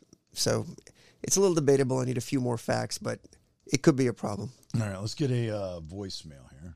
Hey, Manny. I I went over to my friend's ex-boyfriend's house to pick up some of her stuff. My friend told me just to go into the house, and now her ex is suing me for breaking and entering. What do I need to do?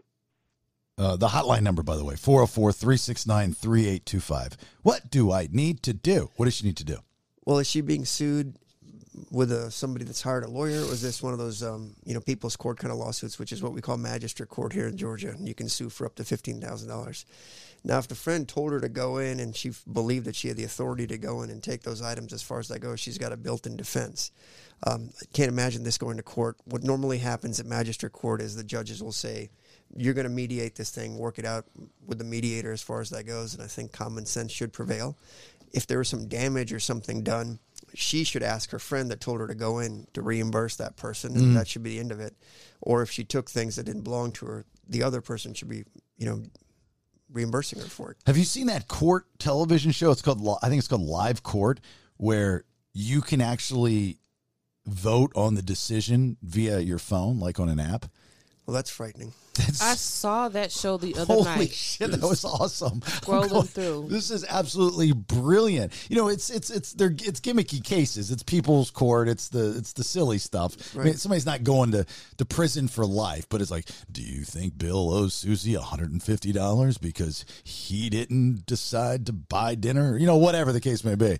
Vote now on livecourt.com. Or I think it's cool. You know, that's just the way. Yeah, is. I mean it's it's ba- it's basically a jury, right? yeah, we're we're the I mean, jury. Yeah, but with no instructions on what Just- the law is. just- yeah, that's what I mean. It's it's but I think everybody waives uh, whatever rights. Like even with the people's court, when they get on there, they have to waive certain things and certain evidentiary issues just to make it entertaining. But I guess if it's lowbrow stuff, maybe the show's paying you to be on it or something like that. It, I think they do. I think the shows pay pay you to be on them. I think they do too. Yeah, because you're you're techni- you're essentially a cast member.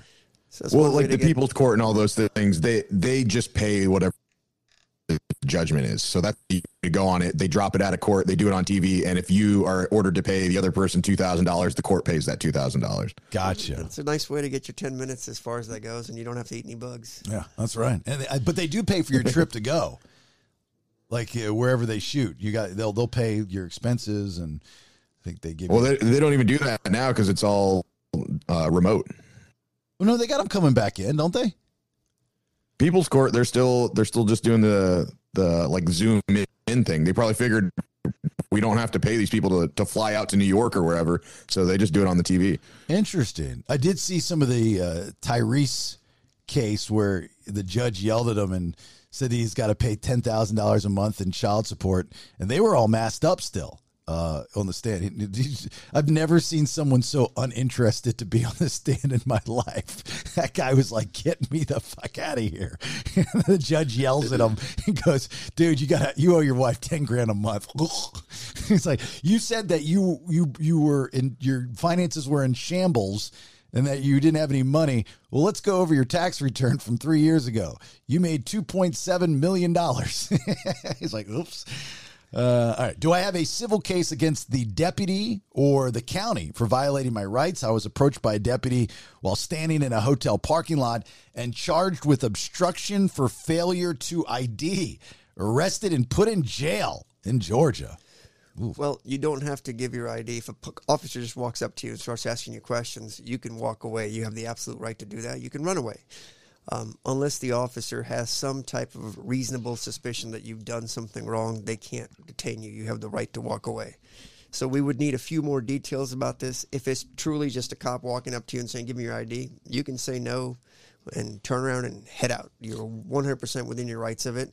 The question is trying to sue them. Did the guy act outside the scope of his duties? Can you get past the qualified immunities officers have? It's very expensive. And then the issue is what's the harm to you? You know, if they detained you or charged you or wrongfully, did anything happen? Did the case get dropped? So, Well, need a few more details. But Why, why would you just walk away or run away? If a cop asks for your ID, there's a reason for it. You know, there doesn't have to be though. That's the whole point. Is like if he has an articulable suspicion that you did something, like I saw somebody that fit your description or whatever, you know, break a car window or smoke some marijuana or something, then I came up to you to ask you. That's one thing. But if you just have a pure, I walk up to the guy who's just standing there doing minding his business, you have every right to just to walk away. I understand that, but my point is, is that if a cop asks you for your ID, instead of arguing with him, you might have not done anything wrong. You have to think that maybe it has nothing to do with you. Maybe he's just trying to eliminate you as a suspect or whatever the case. You just don't know. But they people turn these these silly little cop asked me for ID, uh, and I and I said no, and I ran away, and then ended up getting shot. It, it didn't have to go there. Just say, hey, here's my ID. No big deal. Right, but you can also say like a lot of the most senior conservatives I talk to say is like the Constitution's only for the guilty, right? Yeah. If we haven't done anything, it's just that you have a right to do it. The cop needs to know that you have a right to do that, and I don't know why there's.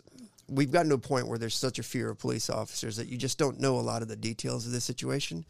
But yes, you could possibly have a cause of action, but you have to come up with some damages.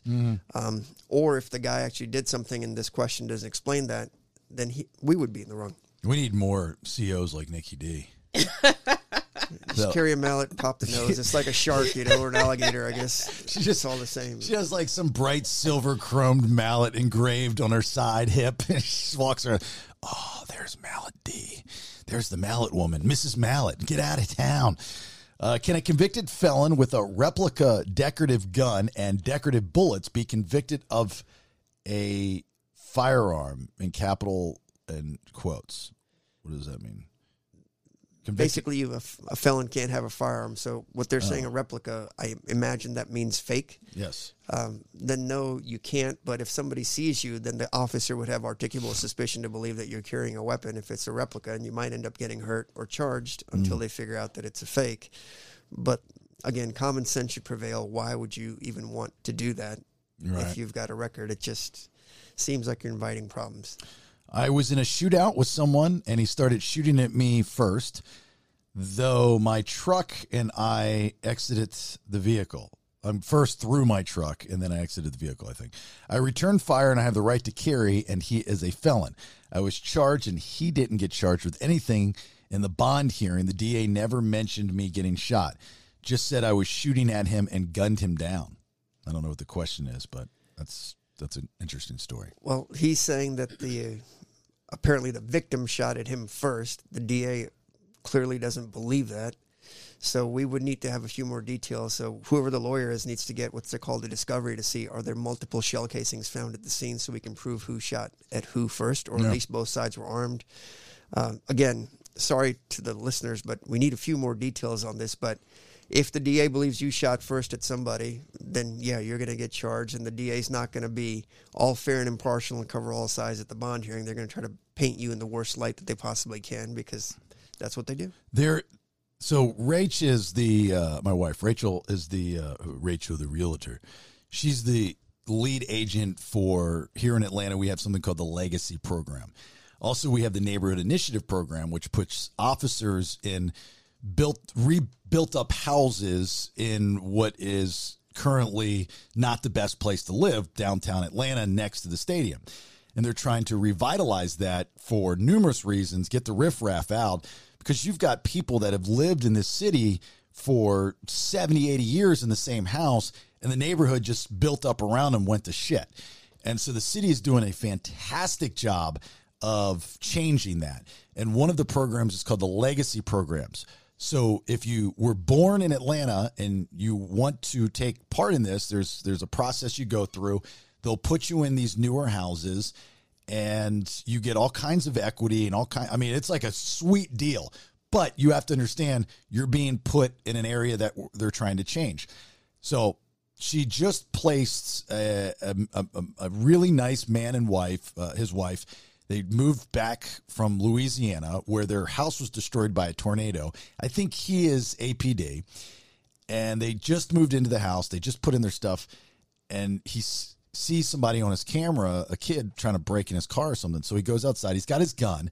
And he says, This isn't the house, kid. Come on. You know, just wanted to shoo him off. Like, stop. Just don't do it before he could get out like even the sixth word this kid starts shooting at him like like just instead of you know if you get caught breaking Right. into a car you run right? Like you know this guy was like screw you old man and starts shooting him. So he returns fire but he wasn't trying to hit him. He was trying to scare him because he didn't want to kill him. He's like he's a kid.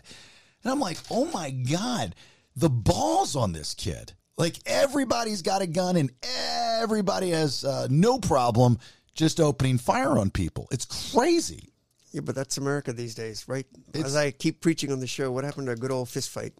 yeah Everybody's really. a tough guy when they have a gun, and that's just it. They call it a sign of respect, right? I'm going to get my respect. I got my gun, and everybody's shooting everybody. It's It's crazy. nuts. I mean, the, the, the, the, point of that story was I was so blown away that this kid, without without hesitation, just started opening fire on law enforcement, and and he was breaking into car. Like there, somebody needs to like they need to teach this in school. You might do something that's wrong, but if you get caught, you just own up to it and move on. Because the more you try to get out of it and lie about it, it gets worse. This kid, all he had to do was go, "Oh, sorry, sir." Yeah, but My- think about societal things in the greater political scheme and where we are in today's world and the searches that you hear about on the news. Um, maybe in Florida, with a city starting with an M or something like that. The Trump stuff, yeah. I mean, nobody's accepting responsibility for anything. I mean, we're lying about everything top to bottom. I mean, that's what standard have we set as a society? It's, it's gotten nuts, and we want everybody armed. So here we are. You're right. It's it, it has gotten that vibe where the uh, line is is is it's it's your ethics go out the window. It's okay to lie, and you can justify it. Everybody's a liar, and the people that say they're not liars are the worst liars. those are the those are the ones that have a problem. Uh, how many days?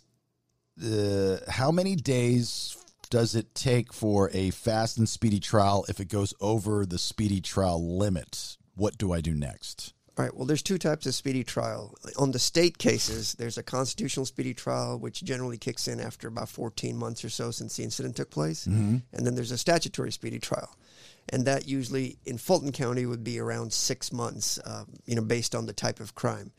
If that time comes and goes and the proper paperwork's been filed, and the case gets dismissed. Um, and so that's what it is. If you're in federal court, the speedy trial rule is 70 days, but it always gets stayed for a bunch of other reasons. It could go on for years.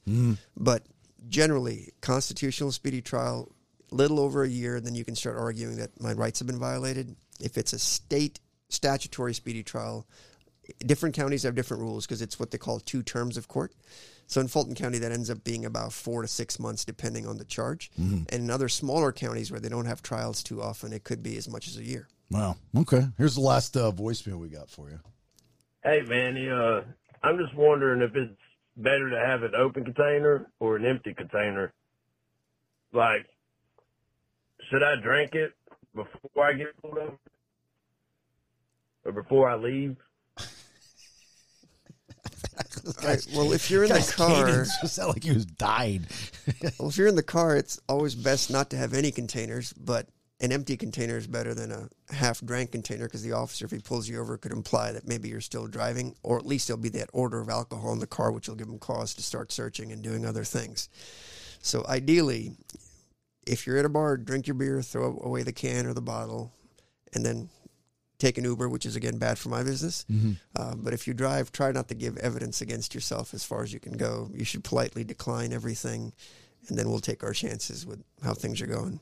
So the guy says, "Should I? If I'm drinking, and don't drive drunk. Don't be an idiot. I hate that stuff." So, it, but okay, to to your question, you're driving. You got a half filled container. Cop pulls you over. Chug it. He's like, well, if you chug it, I mean, the video is running from the dash cam. They'll probably see your head leaning back or you picking something up. So it's probably not the smartest thing to do. Plus, your breath will have that stink. So it's going to give the cop officer even more cause as far as that goes. yeah. Be smart. I mean, if you have drunk or something, just don't bring the evidence into your car. Or have your buddy drink it. That's in the car. You know? That's true too. But what if you're you're not drunk and you drink like he's drinking it to not get the open container? There's like let's say DUIs off the table. Would he not get a, an open container if the can is actually empty? Well, there's two types of DUI, right? There's that 0.08, which is the per se DUI, which means you're over the limit. But you can also get DUI less safe. So you could be 0.05, 0.06, 0.04, whatever. The officer could just say, hey, there's evidence of you were speeding, or the officer pulled you over for something, right? And so what they'll say is you were DUI less safe because you had some amount of alcohol in your system and you com- did this other traffic violation that I pulled you over for, we can try to get you for DUI less safe. So there's multiple ways the state can get you. The idea is just try not to have alcohol in your car except for like when you're buying it and it's sitting in a six pack or something like that in the back. It just wouldn't be smart. It's like saying, "Well, I'm just going to run for the police and throw it out the window and then pull over." Just it's not going to end well. Brandon, you strike me as the guy that drinks and drives. Uh, no, I don't. I don't drive drunk. You know, I, I won't lie. Maybe after work a long day, might have a little, you know, twelve ouncer.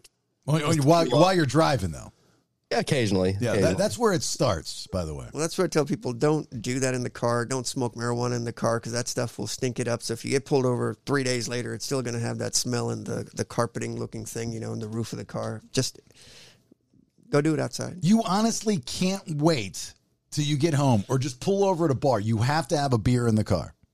No, I don't have to. You know, just a long day. But you, sometimes. I, don't- I, I, do you think it like it's cool? Like, oh, look at me! I'm drinking a beer in the car. Uh, it's just a little more relaxing. It's a it's a blue collar thing. It's a it's not a blue collar thing. Drive through liquor store. saying so it's just a blue collar thing to do something stupid, right? Is that what you're saying? It's not like we're drinking a twelve pack on the way home. But that's what I'm saying. It doesn't matter if you get pulled over, you're still going to get charged with the same thing. Like the the the, the risk doesn't uh, the the risk doesn't outweigh the reward. So like I mean, if you're going to do it, drink a 12 pack. Like if you're going to go to jail for a very long time, you know, you better be drunk. But just to have a, a beer in the car, uh, that's just dumb. You're, you're going to get the same charges, right? Right. But, that's what but I'm he saying. probably You wouldn't have blow to you, be- would he? Well, no, y- you don't have to blow the 0.08 is what I'm saying. If you're drinking a beer and, and say you're playing around with your radio and you swerve a little bit or something, they can say, hey, you swerved. Hey, there's an open beer. I smell alcohol in your breath. It may not be over the legal limit, but you can be what's called DUI less safe. That means something below 0.08, but uh, cause something erratic in your case. And they can say, oh, that caused you to swerve this or you didn't use your blinker for that and now you're opening yourself up. So Jason's point is, it's been a long day. Wait the extra 20 minutes to get home and have the beer. Yeah. Because I would be very concerned if I saw you on I-75 going downtown or wherever you know you may be driving to, drinking a beer while I'm out there. I'm just like, whoa! And somebody's gonna probably call rat you out. See, that's it's called common sense, and that's why I'm the prince of common sense. You know, it just doesn't make any sense, Brandon. That's what I'm trying to help you with in this journey of life. Is that because I, I, I personally, and I know you might not know this, but I know that you think it's cool. That's like I'm drinking a beer in the truck after a hard day's work. It's a blue collar thing. Now, I would think that in high school, yeah. Yeah, You're it's it's cool, but it's not. It doesn't. It doesn't make any sense. It's, it's not worth the payoff, right? You just st- stop you at a know, a little relaxed, just kind of calms you down after a long, stressful day. You're just like, oh, okay. And then you're like, all right, now let me finish my gallon of water. It's it doesn't it's the but if you get pulled over, you're screwed. Stop off at a bar, wait 20 minutes like Manny was saying, till you get home to have the beer and then have a new little regiment where oh, I just love laying in my hammock and having my beer after a long day's work. It's so relaxing. It's a blue collar thing. Yeah, Brandon, go to the bar, get drunk, and then drive home. Yeah. Well, Without a Thank can. But, but that, what I'm saying is, is at least you, you know, uh, uh, you're drunk, right? I mean, the one beer you're not drunk, but you'll get the same charges. Let's just hope you don't kill somebody, including yourself, on, on this process. Nate, you understand what we're saying, right? Yeah, a little bit, but I mean, Brandon, Brandon, and I gauge each other. We're country. I, I mean, you guys might not understand, but this is a blue collar thing. Riding in the truck uh, on the gravels, drinking a, a tall boy Bud Light. I, I feel you, Brandon. T- t- tell Damn me, straight. tell me about the blue collar life in Playa del Carmen, Mexico, Nate. Hey, I'm from I'm from Iowa, man. I grew up in Iowa, man. We moved from in, India. We moved straight to Oskaloosa, Iowa. And let me tell you, they don't drink Bud Light. It's Budweiser if you're blue collar, baby. Yeah. Bud Or- or Light's for those Light. uh, lefties. Do you know where Manny's from, Nate? Yeah, I know where Oskaloosa is. Oskaloosa. Oscar, who's that? Uh, Indian? Indian. Native American? Native American. I don't think they named Indian things in Iowa. Right. Well, well, that's why I said that because you're Indians. I just wanted to specify it was. Uh, there's the woo, woo, woo, and then there's uh, the I Welcome don't know, to Iowa. racist? Sorry, I didn't mean to offend anybody. You can say that. You're Indian. you're But I'm not that kind of Indian. Uh, yeah, you're not Native American. You're Indian. You're from India. Uh, what's that thing you do every Christmas? It's really cool. Diwali, Festival of Lights. Yeah. It's around Thanksgiving time, but yeah. Oh yeah, like Manny's house turns into like uh, Taj Mahal. It's cool. Everybody's got these really cool outfits on, and it's neato. We'll have to invite all you guys over again this year. We have people over and Yeah. 50, 60 people, and it's always a good time. It's it's amazing. Like it's just it, like the the the Indian attire and all that. I mean, it's really really cool. Uh, all right, let's hit one last question here. What can we expect from an elderly Vietnam veteran threatening to shoot a doctor over the phone? This involves an elderly disabled veteran in chronic pain, frustrated over a doctor's perceived as incompetent. You get that? yeah, but why wouldn't you just get a new doctor? It's not that easy with the VA. You can't just choose your own doctors. You have to see who they appoint you. She is correct. But is it a VA doctor that he's talking about, or is it just a veteran that's unhappy with his doctor? Meaning, uh, like you know, if you have Tricare or something like that, you could. Well, if he's complaining and he sounds very disgruntled, which that person does, it's nine times out of ten a VA doctor. I got you. Well, yeah, I don't. I, I have Tricare because I'm retired military, but I haven't gone to the VA. I'm sure it's a hard process. But threatening to kill someone generally isn't good. In the state of Georgia, they call it terroristic threats. Um, and that carries, a, I think it's either one to five or one to 10 year offense. So I'd highly recommend against it because if you get charged, because he's a veteran, he'll go into veterans court, you'll get mental health treatment, all kinds of things that you may or may not want. But it doesn't make your situation any better. So this guy could get one to five for threatening to shoot a doctor over the phone, but these guys in these gangs and these rap songs, they say they're going to shoot somebody in a song. It doesn't because of the creative freedom in the First Amendment. Well, they're not actually coming up to you, Jason, saying, Jason, I'm going to shoot you in the face and I've got the ability to do it or something like that. I mean, that's a direct threat versus if he was just singing it, I don't know, on the phone saying, Hey, Doc, I got these great lyrics. What do you think?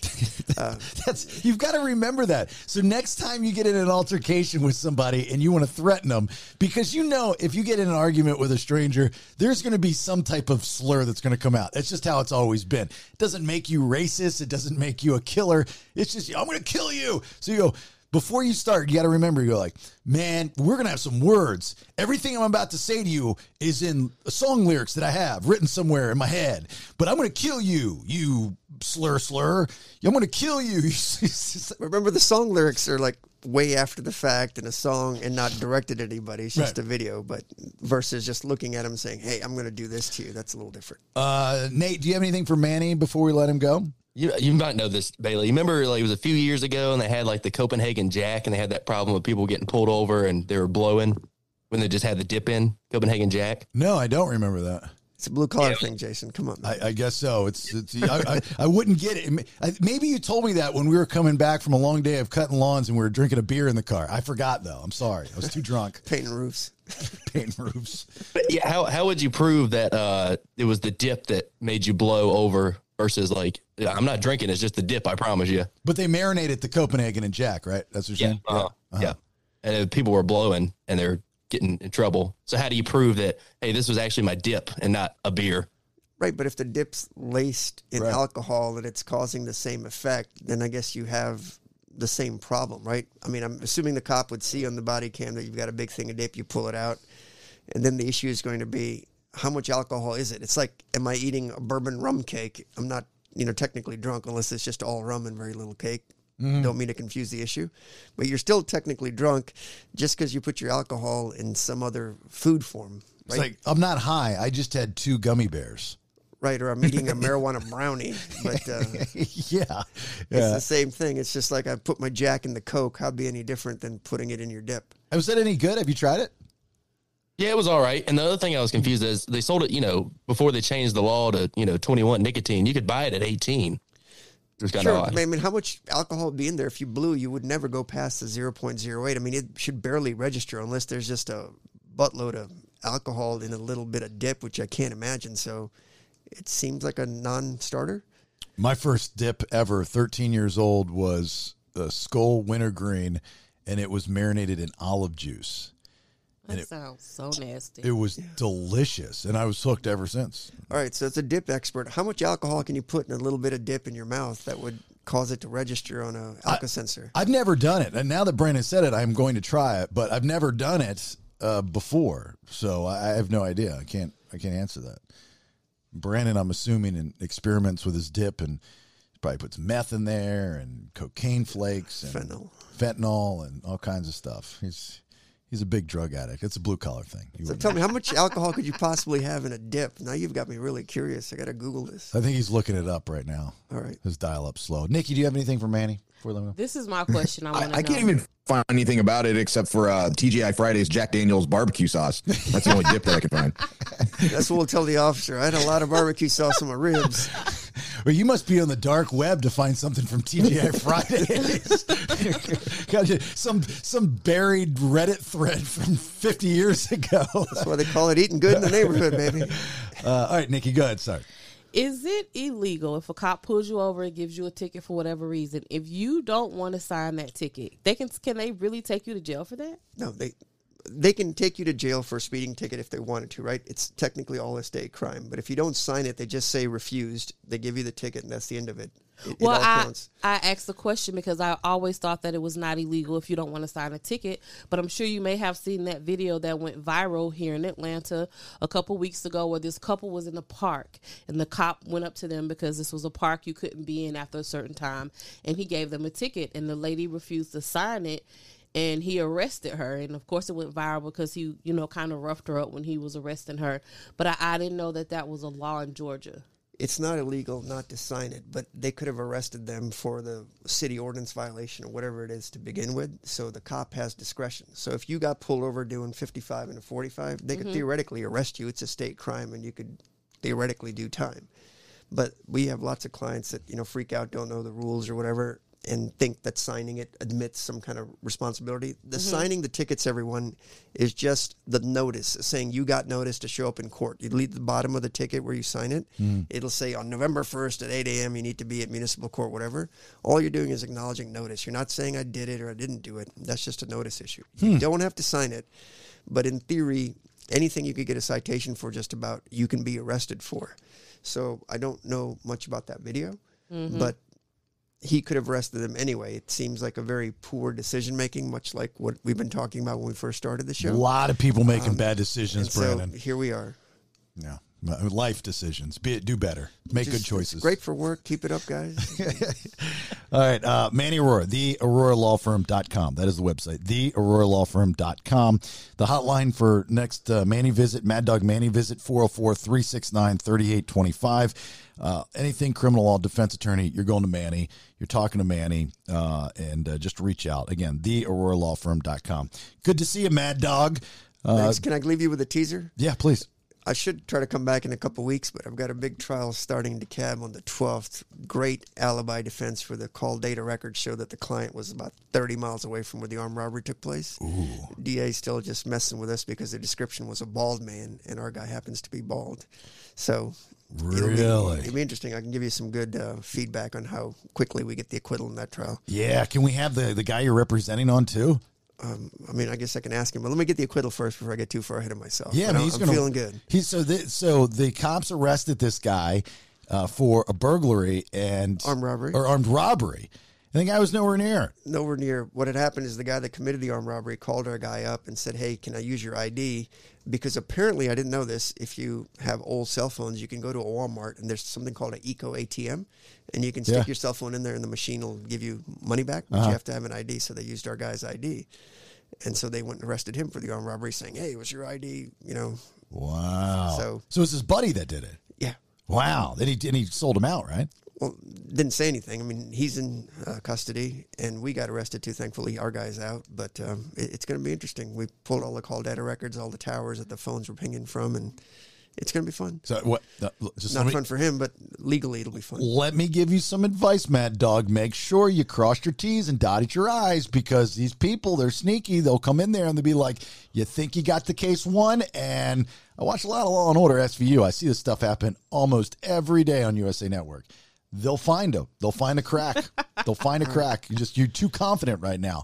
Just too, I just just got to get ready for McCoy and whoever the lady assistant is, depending on the season that he's got. uh, oh, has he got different ladies during the season? Well, I mean, if you've watched Law and Order, I mean, there have been multiple actresses over the years. Oh, you talking? Oh, you're talking about Law and Order. Oh, yeah, you got Alex. Uh, Is it SVU? Which one's McCoy? He's just regular Law and Order, right? No, yeah, that, the, That's S- coming back. SVU is uh, is, Oh, is that the Olivia? Stabler. Stabler, Olivia Benson, Ice T, Fin Tutuola.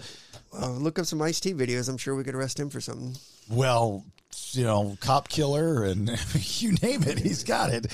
All right. Uh, again, thearoralawfirm.com. Good stuff. Thanks again, everybody, for the questions. For the, by the way, the questions, there's a spot on podcastthebs.com, our website, that you can fill that out, ask the questions, and it, it goes right to us, or you can do it on social media. All right. Good seeing you, buddy. Thank, Thank you. you, guys. Hold up. Wait a minute. Let's hear from our sponsors. Look, doing a new kitchen or bath, that's a big undertaking, right? So you want to go to somebody that's like a one-stop shop, like UCI Kitchen and Bath. They've been Atlanta's number one cabinet, granite, and quartz fabricator and installer for the past 20 years. That's what I'm talking about, a one-stop shop. Uh, they provide the installation of whatever you buy. Speaking of, you mentioned the BS, the Bailey Show podcast, and you're getting 10% off your regularly priced countertops. That's a nice little savings, right? You can visit the Norcross, Georgia showroom location. Let their design team transform your kitchen and bathroom into a beautiful and functional environment to fit your personality. It's just upping your property value. You can get with all the latest trends because they got them right there on the showroom, servicing all of Georgia and parts of Alabama, Tennessee, North Carolina, South Carolina, and Florida. How do you get a hold of them? Very simple. UCIGranite.com. The letters UCI, the word granite.com. Look, I know what it's like to start up a small business and run a small business. That's what this is. What can you do to take the next step? Create Graphix can help you out with that. They're a full service graphics company that specializes in graphic design, and they've got some really good ones in house. Wide format printing and graphic installation, specializing again in vehicle wraps, corporate events, interior and exterior events, graphic design, and apparel. A lot of the stuff of the BS podcast, if not all the stuff, comes from Create Graphix. CreateGraphix.net. That's C R E A T E G R A P H I X dot net or 770 369 9962. That's 770 369 9962. Serving Metro Atlanta and shipping worldwide. Create Graphix, they definitely know what they're doing. Excellent customer service and communication in every project will get a one on one experience from start to finish. Again, create graphics with an X dot net. Son of a bitch. I'll be loving you forever, just as long as you subscribe to The Bailey Show. Nobody is going to save you now. If you like what you hear, then get a full seven days a week plus of new content by subscribing. PodcastTheBS.com. It's better than radio. And back to you, Jason.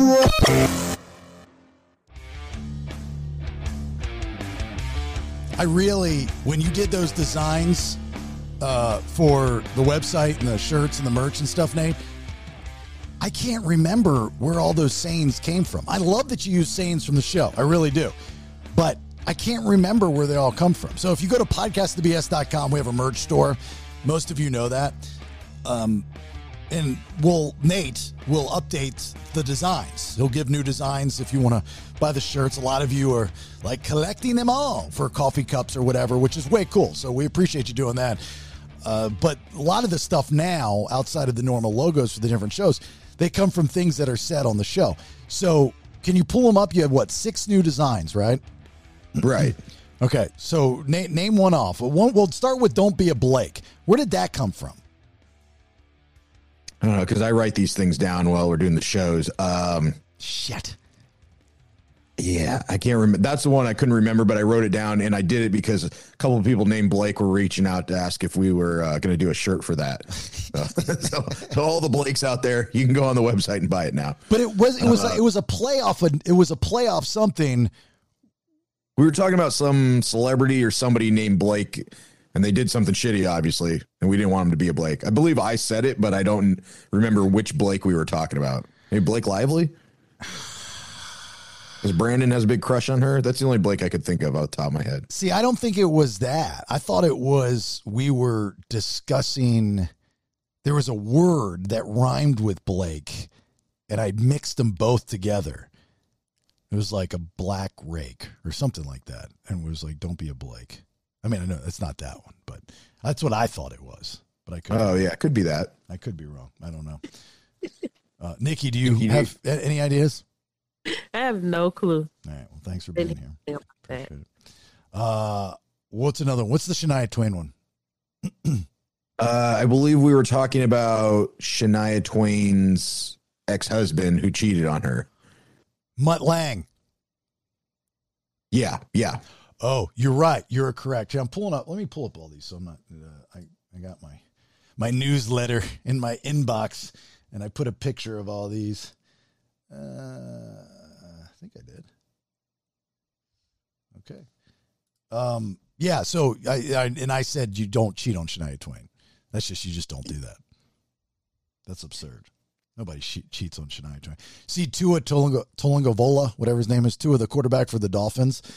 They were they were doing like a quick Q and A with him, like the Dolphins video crew or something, and um, they said, uh, like, what is your your what is it when um, when you like music but you don't tell people what it is? It's your Oh, like guilty pleasure. Guilty pleasure. Thank you. Yeah. So it was your guilty pleasure, and he said Shania Twain, and they go, "All right, well, who's your cru- who's your who's your all time crush?" And he goes, "Well, it's probably Shania Twain." And he's like, you know, hey Shania, if you're listening, blah blah blah. So anyway, she replied back to him on Twitter, and it was like, "Yeah, it could be worse. Don't be, you know, it, things could be."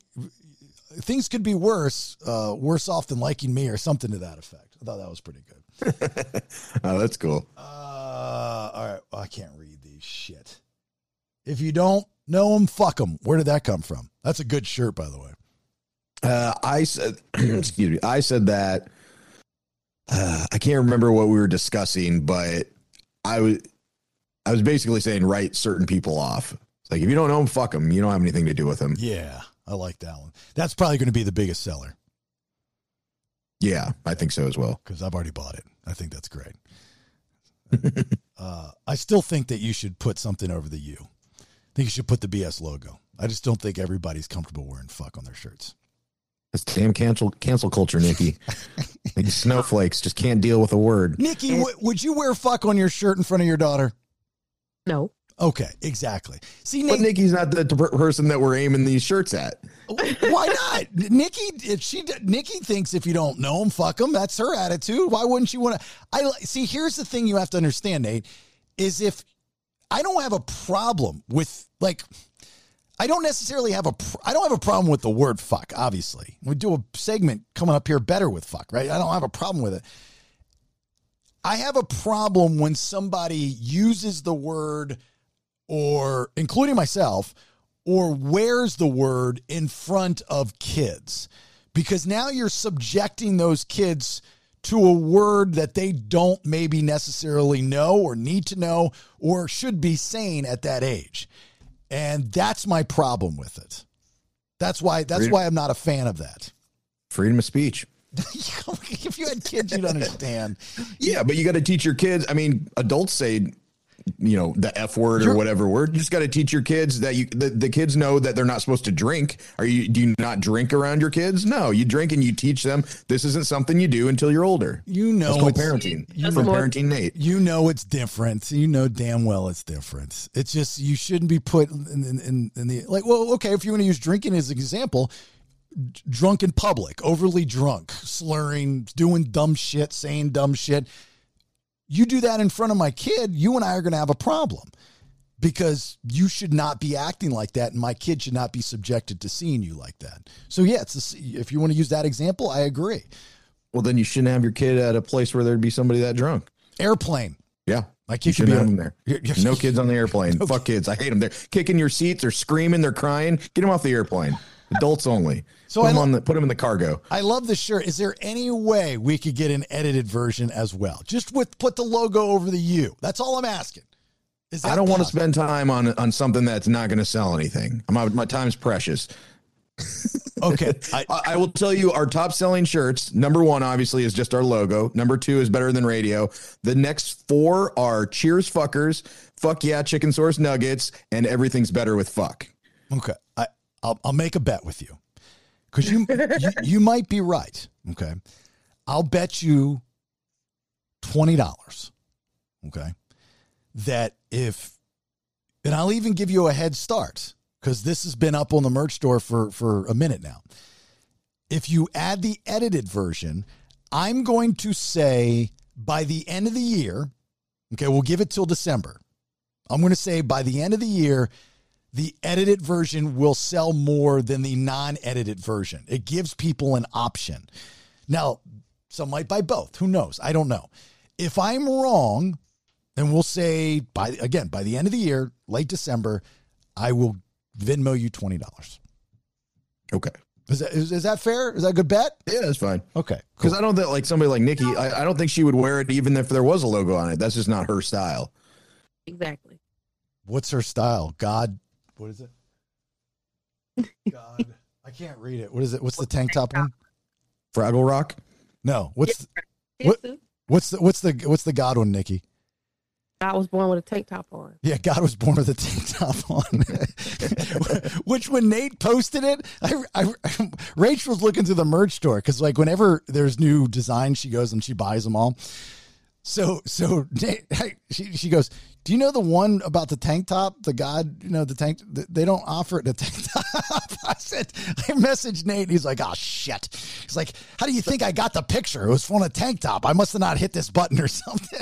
no, that is not what happened. Oh. It was up there. She just couldn't find it apparently. But I, I sent you the link. I didn't do anything. It was already up there. Oh, I thought you said that it, it like it disappeared or went away, and then you had to redo something. She said she couldn't find it.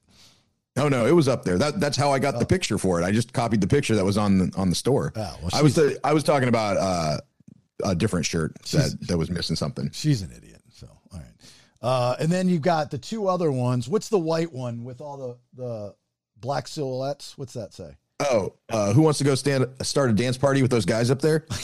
Yes, that's awesome.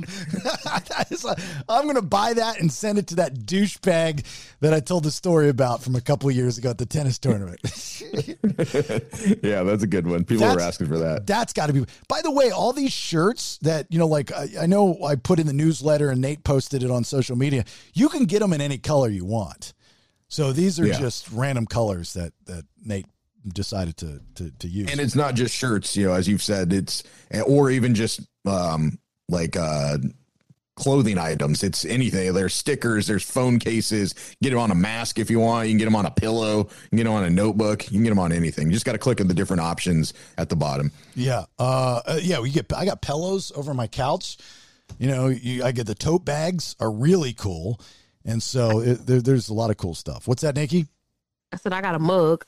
Get a mug. Yeah, the mugs are good. They got dog clothes, which we're going to get all the dogs uh, some logo clothes. So it's pretty cool. And then the last one is uh, a personal favorite, even though I'm not a huge fan of my face on on on shirts, like the one where you put where I look like Rocky Dennis from Mask when I was in sixth grade with the what was supposed to Oh yeah, the I like snacks and I know things for your birthday. blonde highlights. It turned out my hair being red, but the the one with me and a pile of money. I look like the Monopoly man. I'm assuming that's what I the the image you took and just Photoshop my picture of it, and it says what?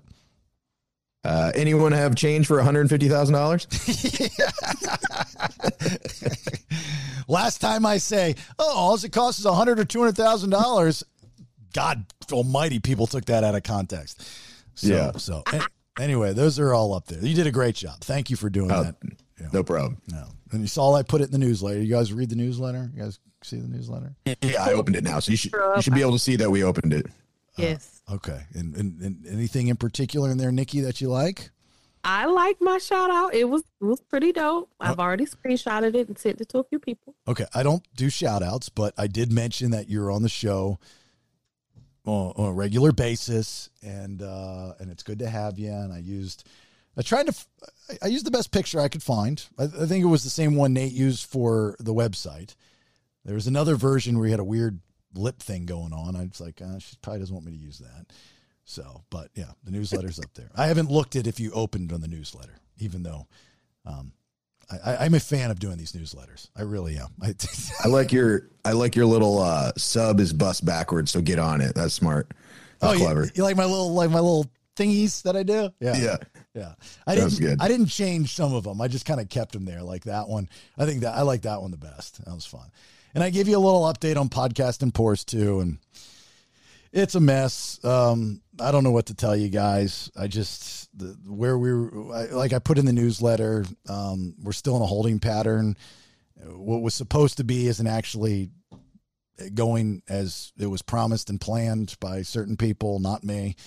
Uh, everything was in concrete and ready to rock and roll, and and pretty much got fucked. So um, anyway, I've, I've I've got meetings with other people that are wanting to be a part of the podcast and pores as we grow it and make it bigger and so on and so forth. It just sucks that I had uh, a lot of sponsors that were all lined up and ready to go that I'll probably lose, as well as the bands that we had booked. There were personal relationships that make me look like an idiot. So I just have to next time remember this is my fault. You know, I, and I'm not a trusting guy. DTA, right? Don't trust anyone.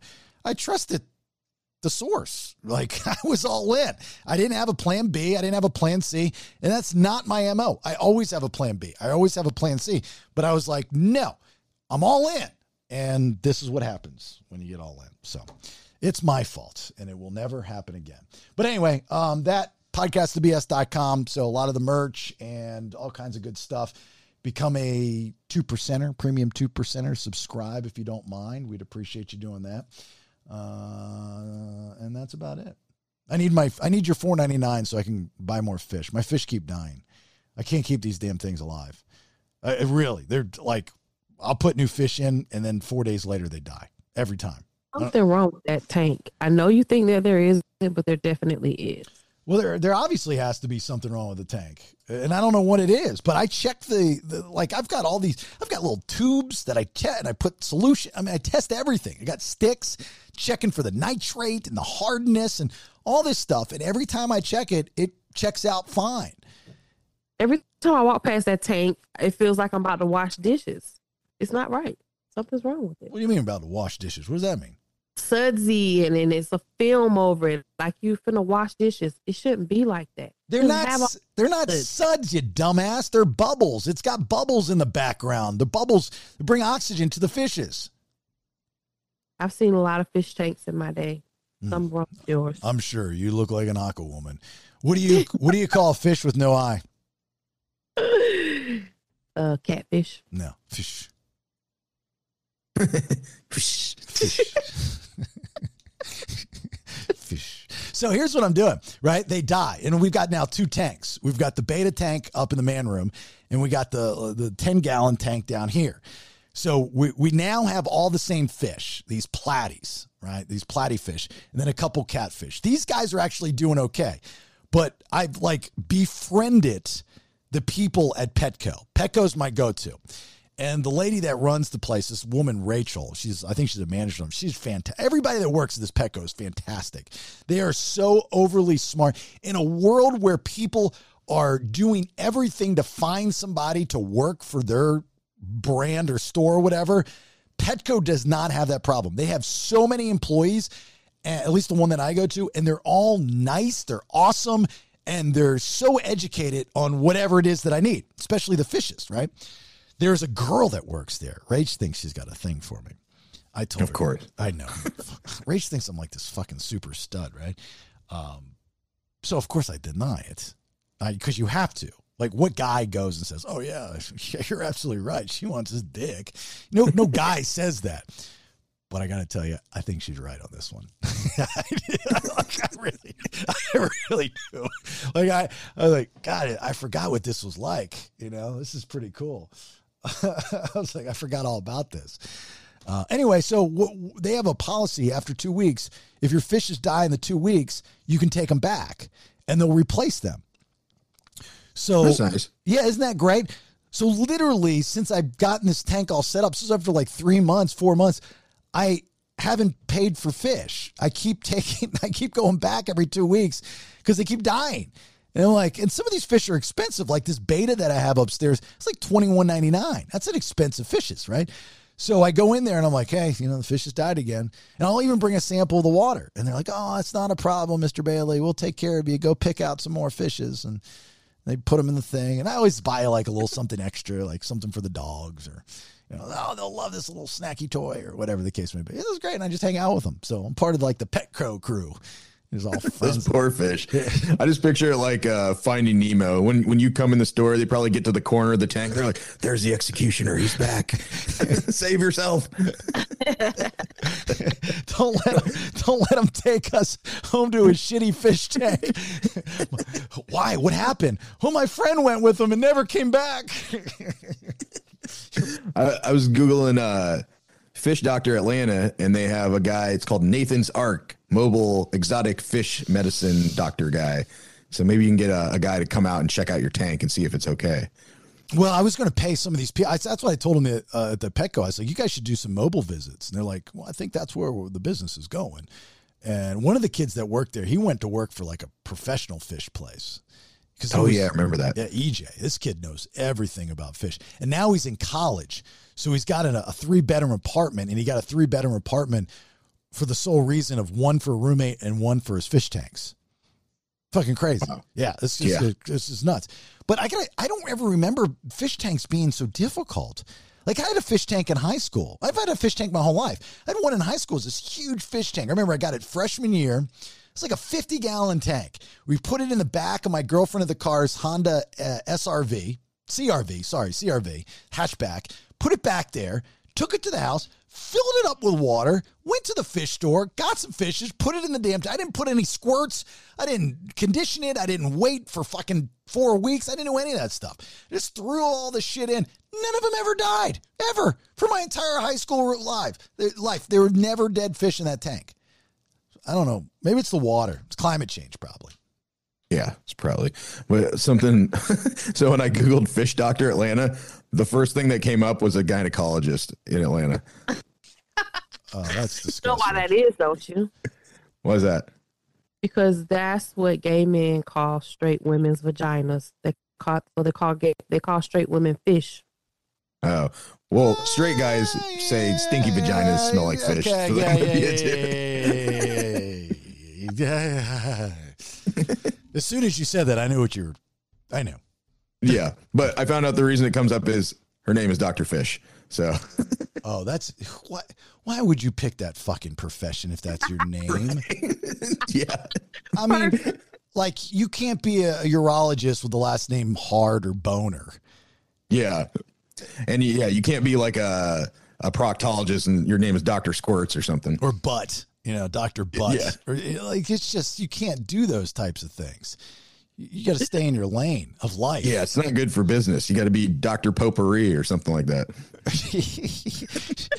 just change your last name to Smith, you know, or have a stage name or something. Just, just change it up. Uh, Nate, you will be very excited to hear, I think, that marijuana use is outpacing cigarette use for the first time in the United States. Doesn't Oh, that's good. Doesn't shock me. Uh, yeah. So more people, which is crazy because the other day I was having this conversation with myself uh, that I'm seeing more people smoke cigarettes again than I ever Really? have. Yeah. And more I'm seeing more people smoke marijuana. uh, and publicly. Um, not publicly, but like people who I've I've been friends with for years who've never smoked weed. All of a sudden, they're smoking weed, and like every day, out of nowhere. Smoke weed every day. Yeah. Yeah, I, I, I've. It, it reminds me of not so much hardcore '80s smoking, but I'm seeing more people smoke in their cars, and I'm seeing more people smoke in public, and and own it and not care, and it's almost like you look at them and go, "Good for you," even though it's gross, right? You don't want people, to, you don't want to walk outside and somebody's blowing cigarette smoke, but you're almost like you're a rebel, you know, because of how what truth is done to the cigarette industry, and good for them. So, uh, don't get me wrong, smoking cigarettes is bad for you. the day and age of the James Dean, you look cool smoking cigarettes, they're gone because we realize you're going to die. Uh, it's bad, bad, bad. So I said, well, marijuana use is up, but you're still smoking and putting stuff in your lungs. So can you still get lung cancer from marijuana use? The answer to that is the jury's still out. Um, which research has suggested that smoking marijuana can dam- can cause damage to the lungs, but is not as detrimental as smoking tobacco. That would be because of all the chemicals that are put into the cigarettes versus no chemicals put into the weed, right? Marijuana's organic. Yeah, as yeah, as far as I know. But yeah, I, I'm aware. It, I mean, inhaling smoke into your lungs isn't good, regardless of what it is, whether it's exhaust or cigarettes or uh, or weed or anything like that. Um, but yeah, I would assume that yeah, there's more like carcinogens in in cigarettes than not, or than in in weed. Study- But also, you're not using a filter typically when you're smoking weed, so I don't know if that's worse on your lungs. Studies have also indicated that smoking marijuana may ca- may not increase a person's risk of lung cancer, but robust evidence is lacking. We concluded that there is moderate evidence evidence that there is no association between cannabis smoking and lung cancer. Donald I. Abrams, MD, professor emeritus of medicine at the University of California, San Francisco, an integrative oncologist at USCF Osher Center for Integrative Health. Big deal. so that's good to know. Yeah. Well, then it's funny the difference between if you smell both of those things in public. If uh if you sell smell cigarettes, i- if you're a non-cigarette smoker, you're usually like, ugh, God, now my clothes are gonna smell like it. But if you if you're out and about and you smell like weed smoke in public, you're like, ooh, somebody's having a good time. You know, it's, it's Right. such a different resp- response. I somebody lit up uh, some weed at the uh, tennis tournament in Atlanta back in July. I was down on the court, and when the, the match was over, I smelled weed. I was like, "What the fuck?" At a tennis match? Really? Uh, I was a little shocked by that. And then, you know, at the U.S. Open, Nick Kyrgios, he complained that he could smell marijuana coming from the stands. Now, as a professional tennis player, you know, I'd be pissed off too. Somebody's smoking marijuana and you're out there on the court. You know, it's gonna. Does he care?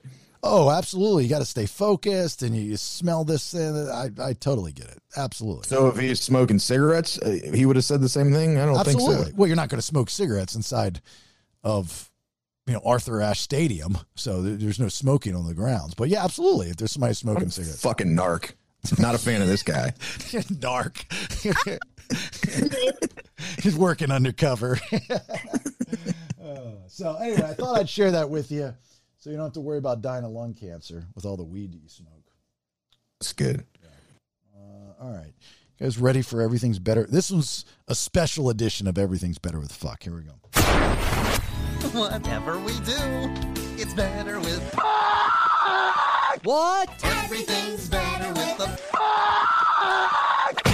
And are you ready to give a fuck about your health? So you're talking about health, then check out Chef Erica, ericanicoleday.com. Experienced culinary medicine consultant, private chef with medical high-end restaurant background available for consulting on meal planning for weight loss, helping with medical conditions or strict macros for bodybuilding, fitness training, etc. Chef Erica is the real deal, and she can help out tremendously. So, uh, Chris Waters had reached out to me about our one year anniversary, which was supposed to be the tie in with Podcast Imports too, and blah, blah, blah. And he asked, when is the one year anniversary? I said, I don't know, to be honest with you. I know we're coming up a 100 episodes of the BS. And so I know I got fired, I think, on the 24th of October maybe a week early. I don't know. I don't know when our first episode was. But anyway, he wanted to do something special for us. That's very sweet. I'm starting to see this trend with you two percenters, and I love it. I love it. I love it. I love it. There's nothing that makes me more happy than to see an audience interact with the show and do things on your own, unsolicited. Like uh, Josh uh, Evans when he did the uh, the My Court Caddy parody, fantastic, right? I love, love, love that stuff. He's actually part of my post the most in the newsletter this week or the, the last uh, couple days when I sent it out. Anyway, so Chris Waters goes, When's the one year? I said, I don't know. He goes, Well, I'm doing something special for you. So this is anticipating our one year anniversary because I know it's coming up next month. Is that he did a better with fuck for the show. So I didn't even do this one. He did it for me. a one year anniversary better with fuck based off of this show. Follow me?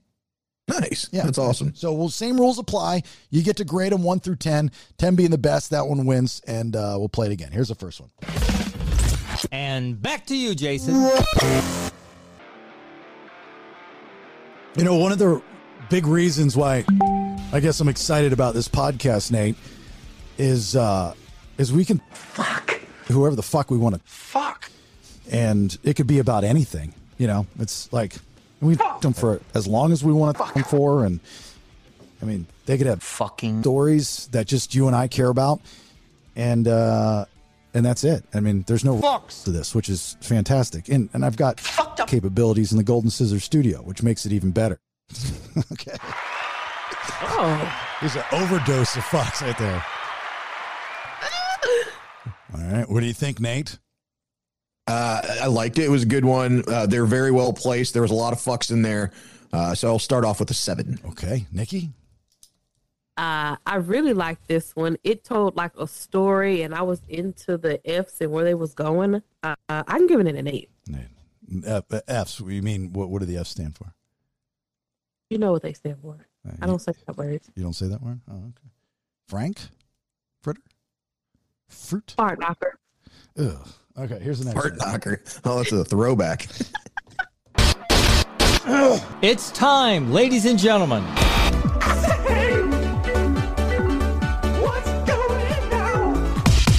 After all these years in the radio business, Jason Bailey is fucking unfiltered. I don't know what you want.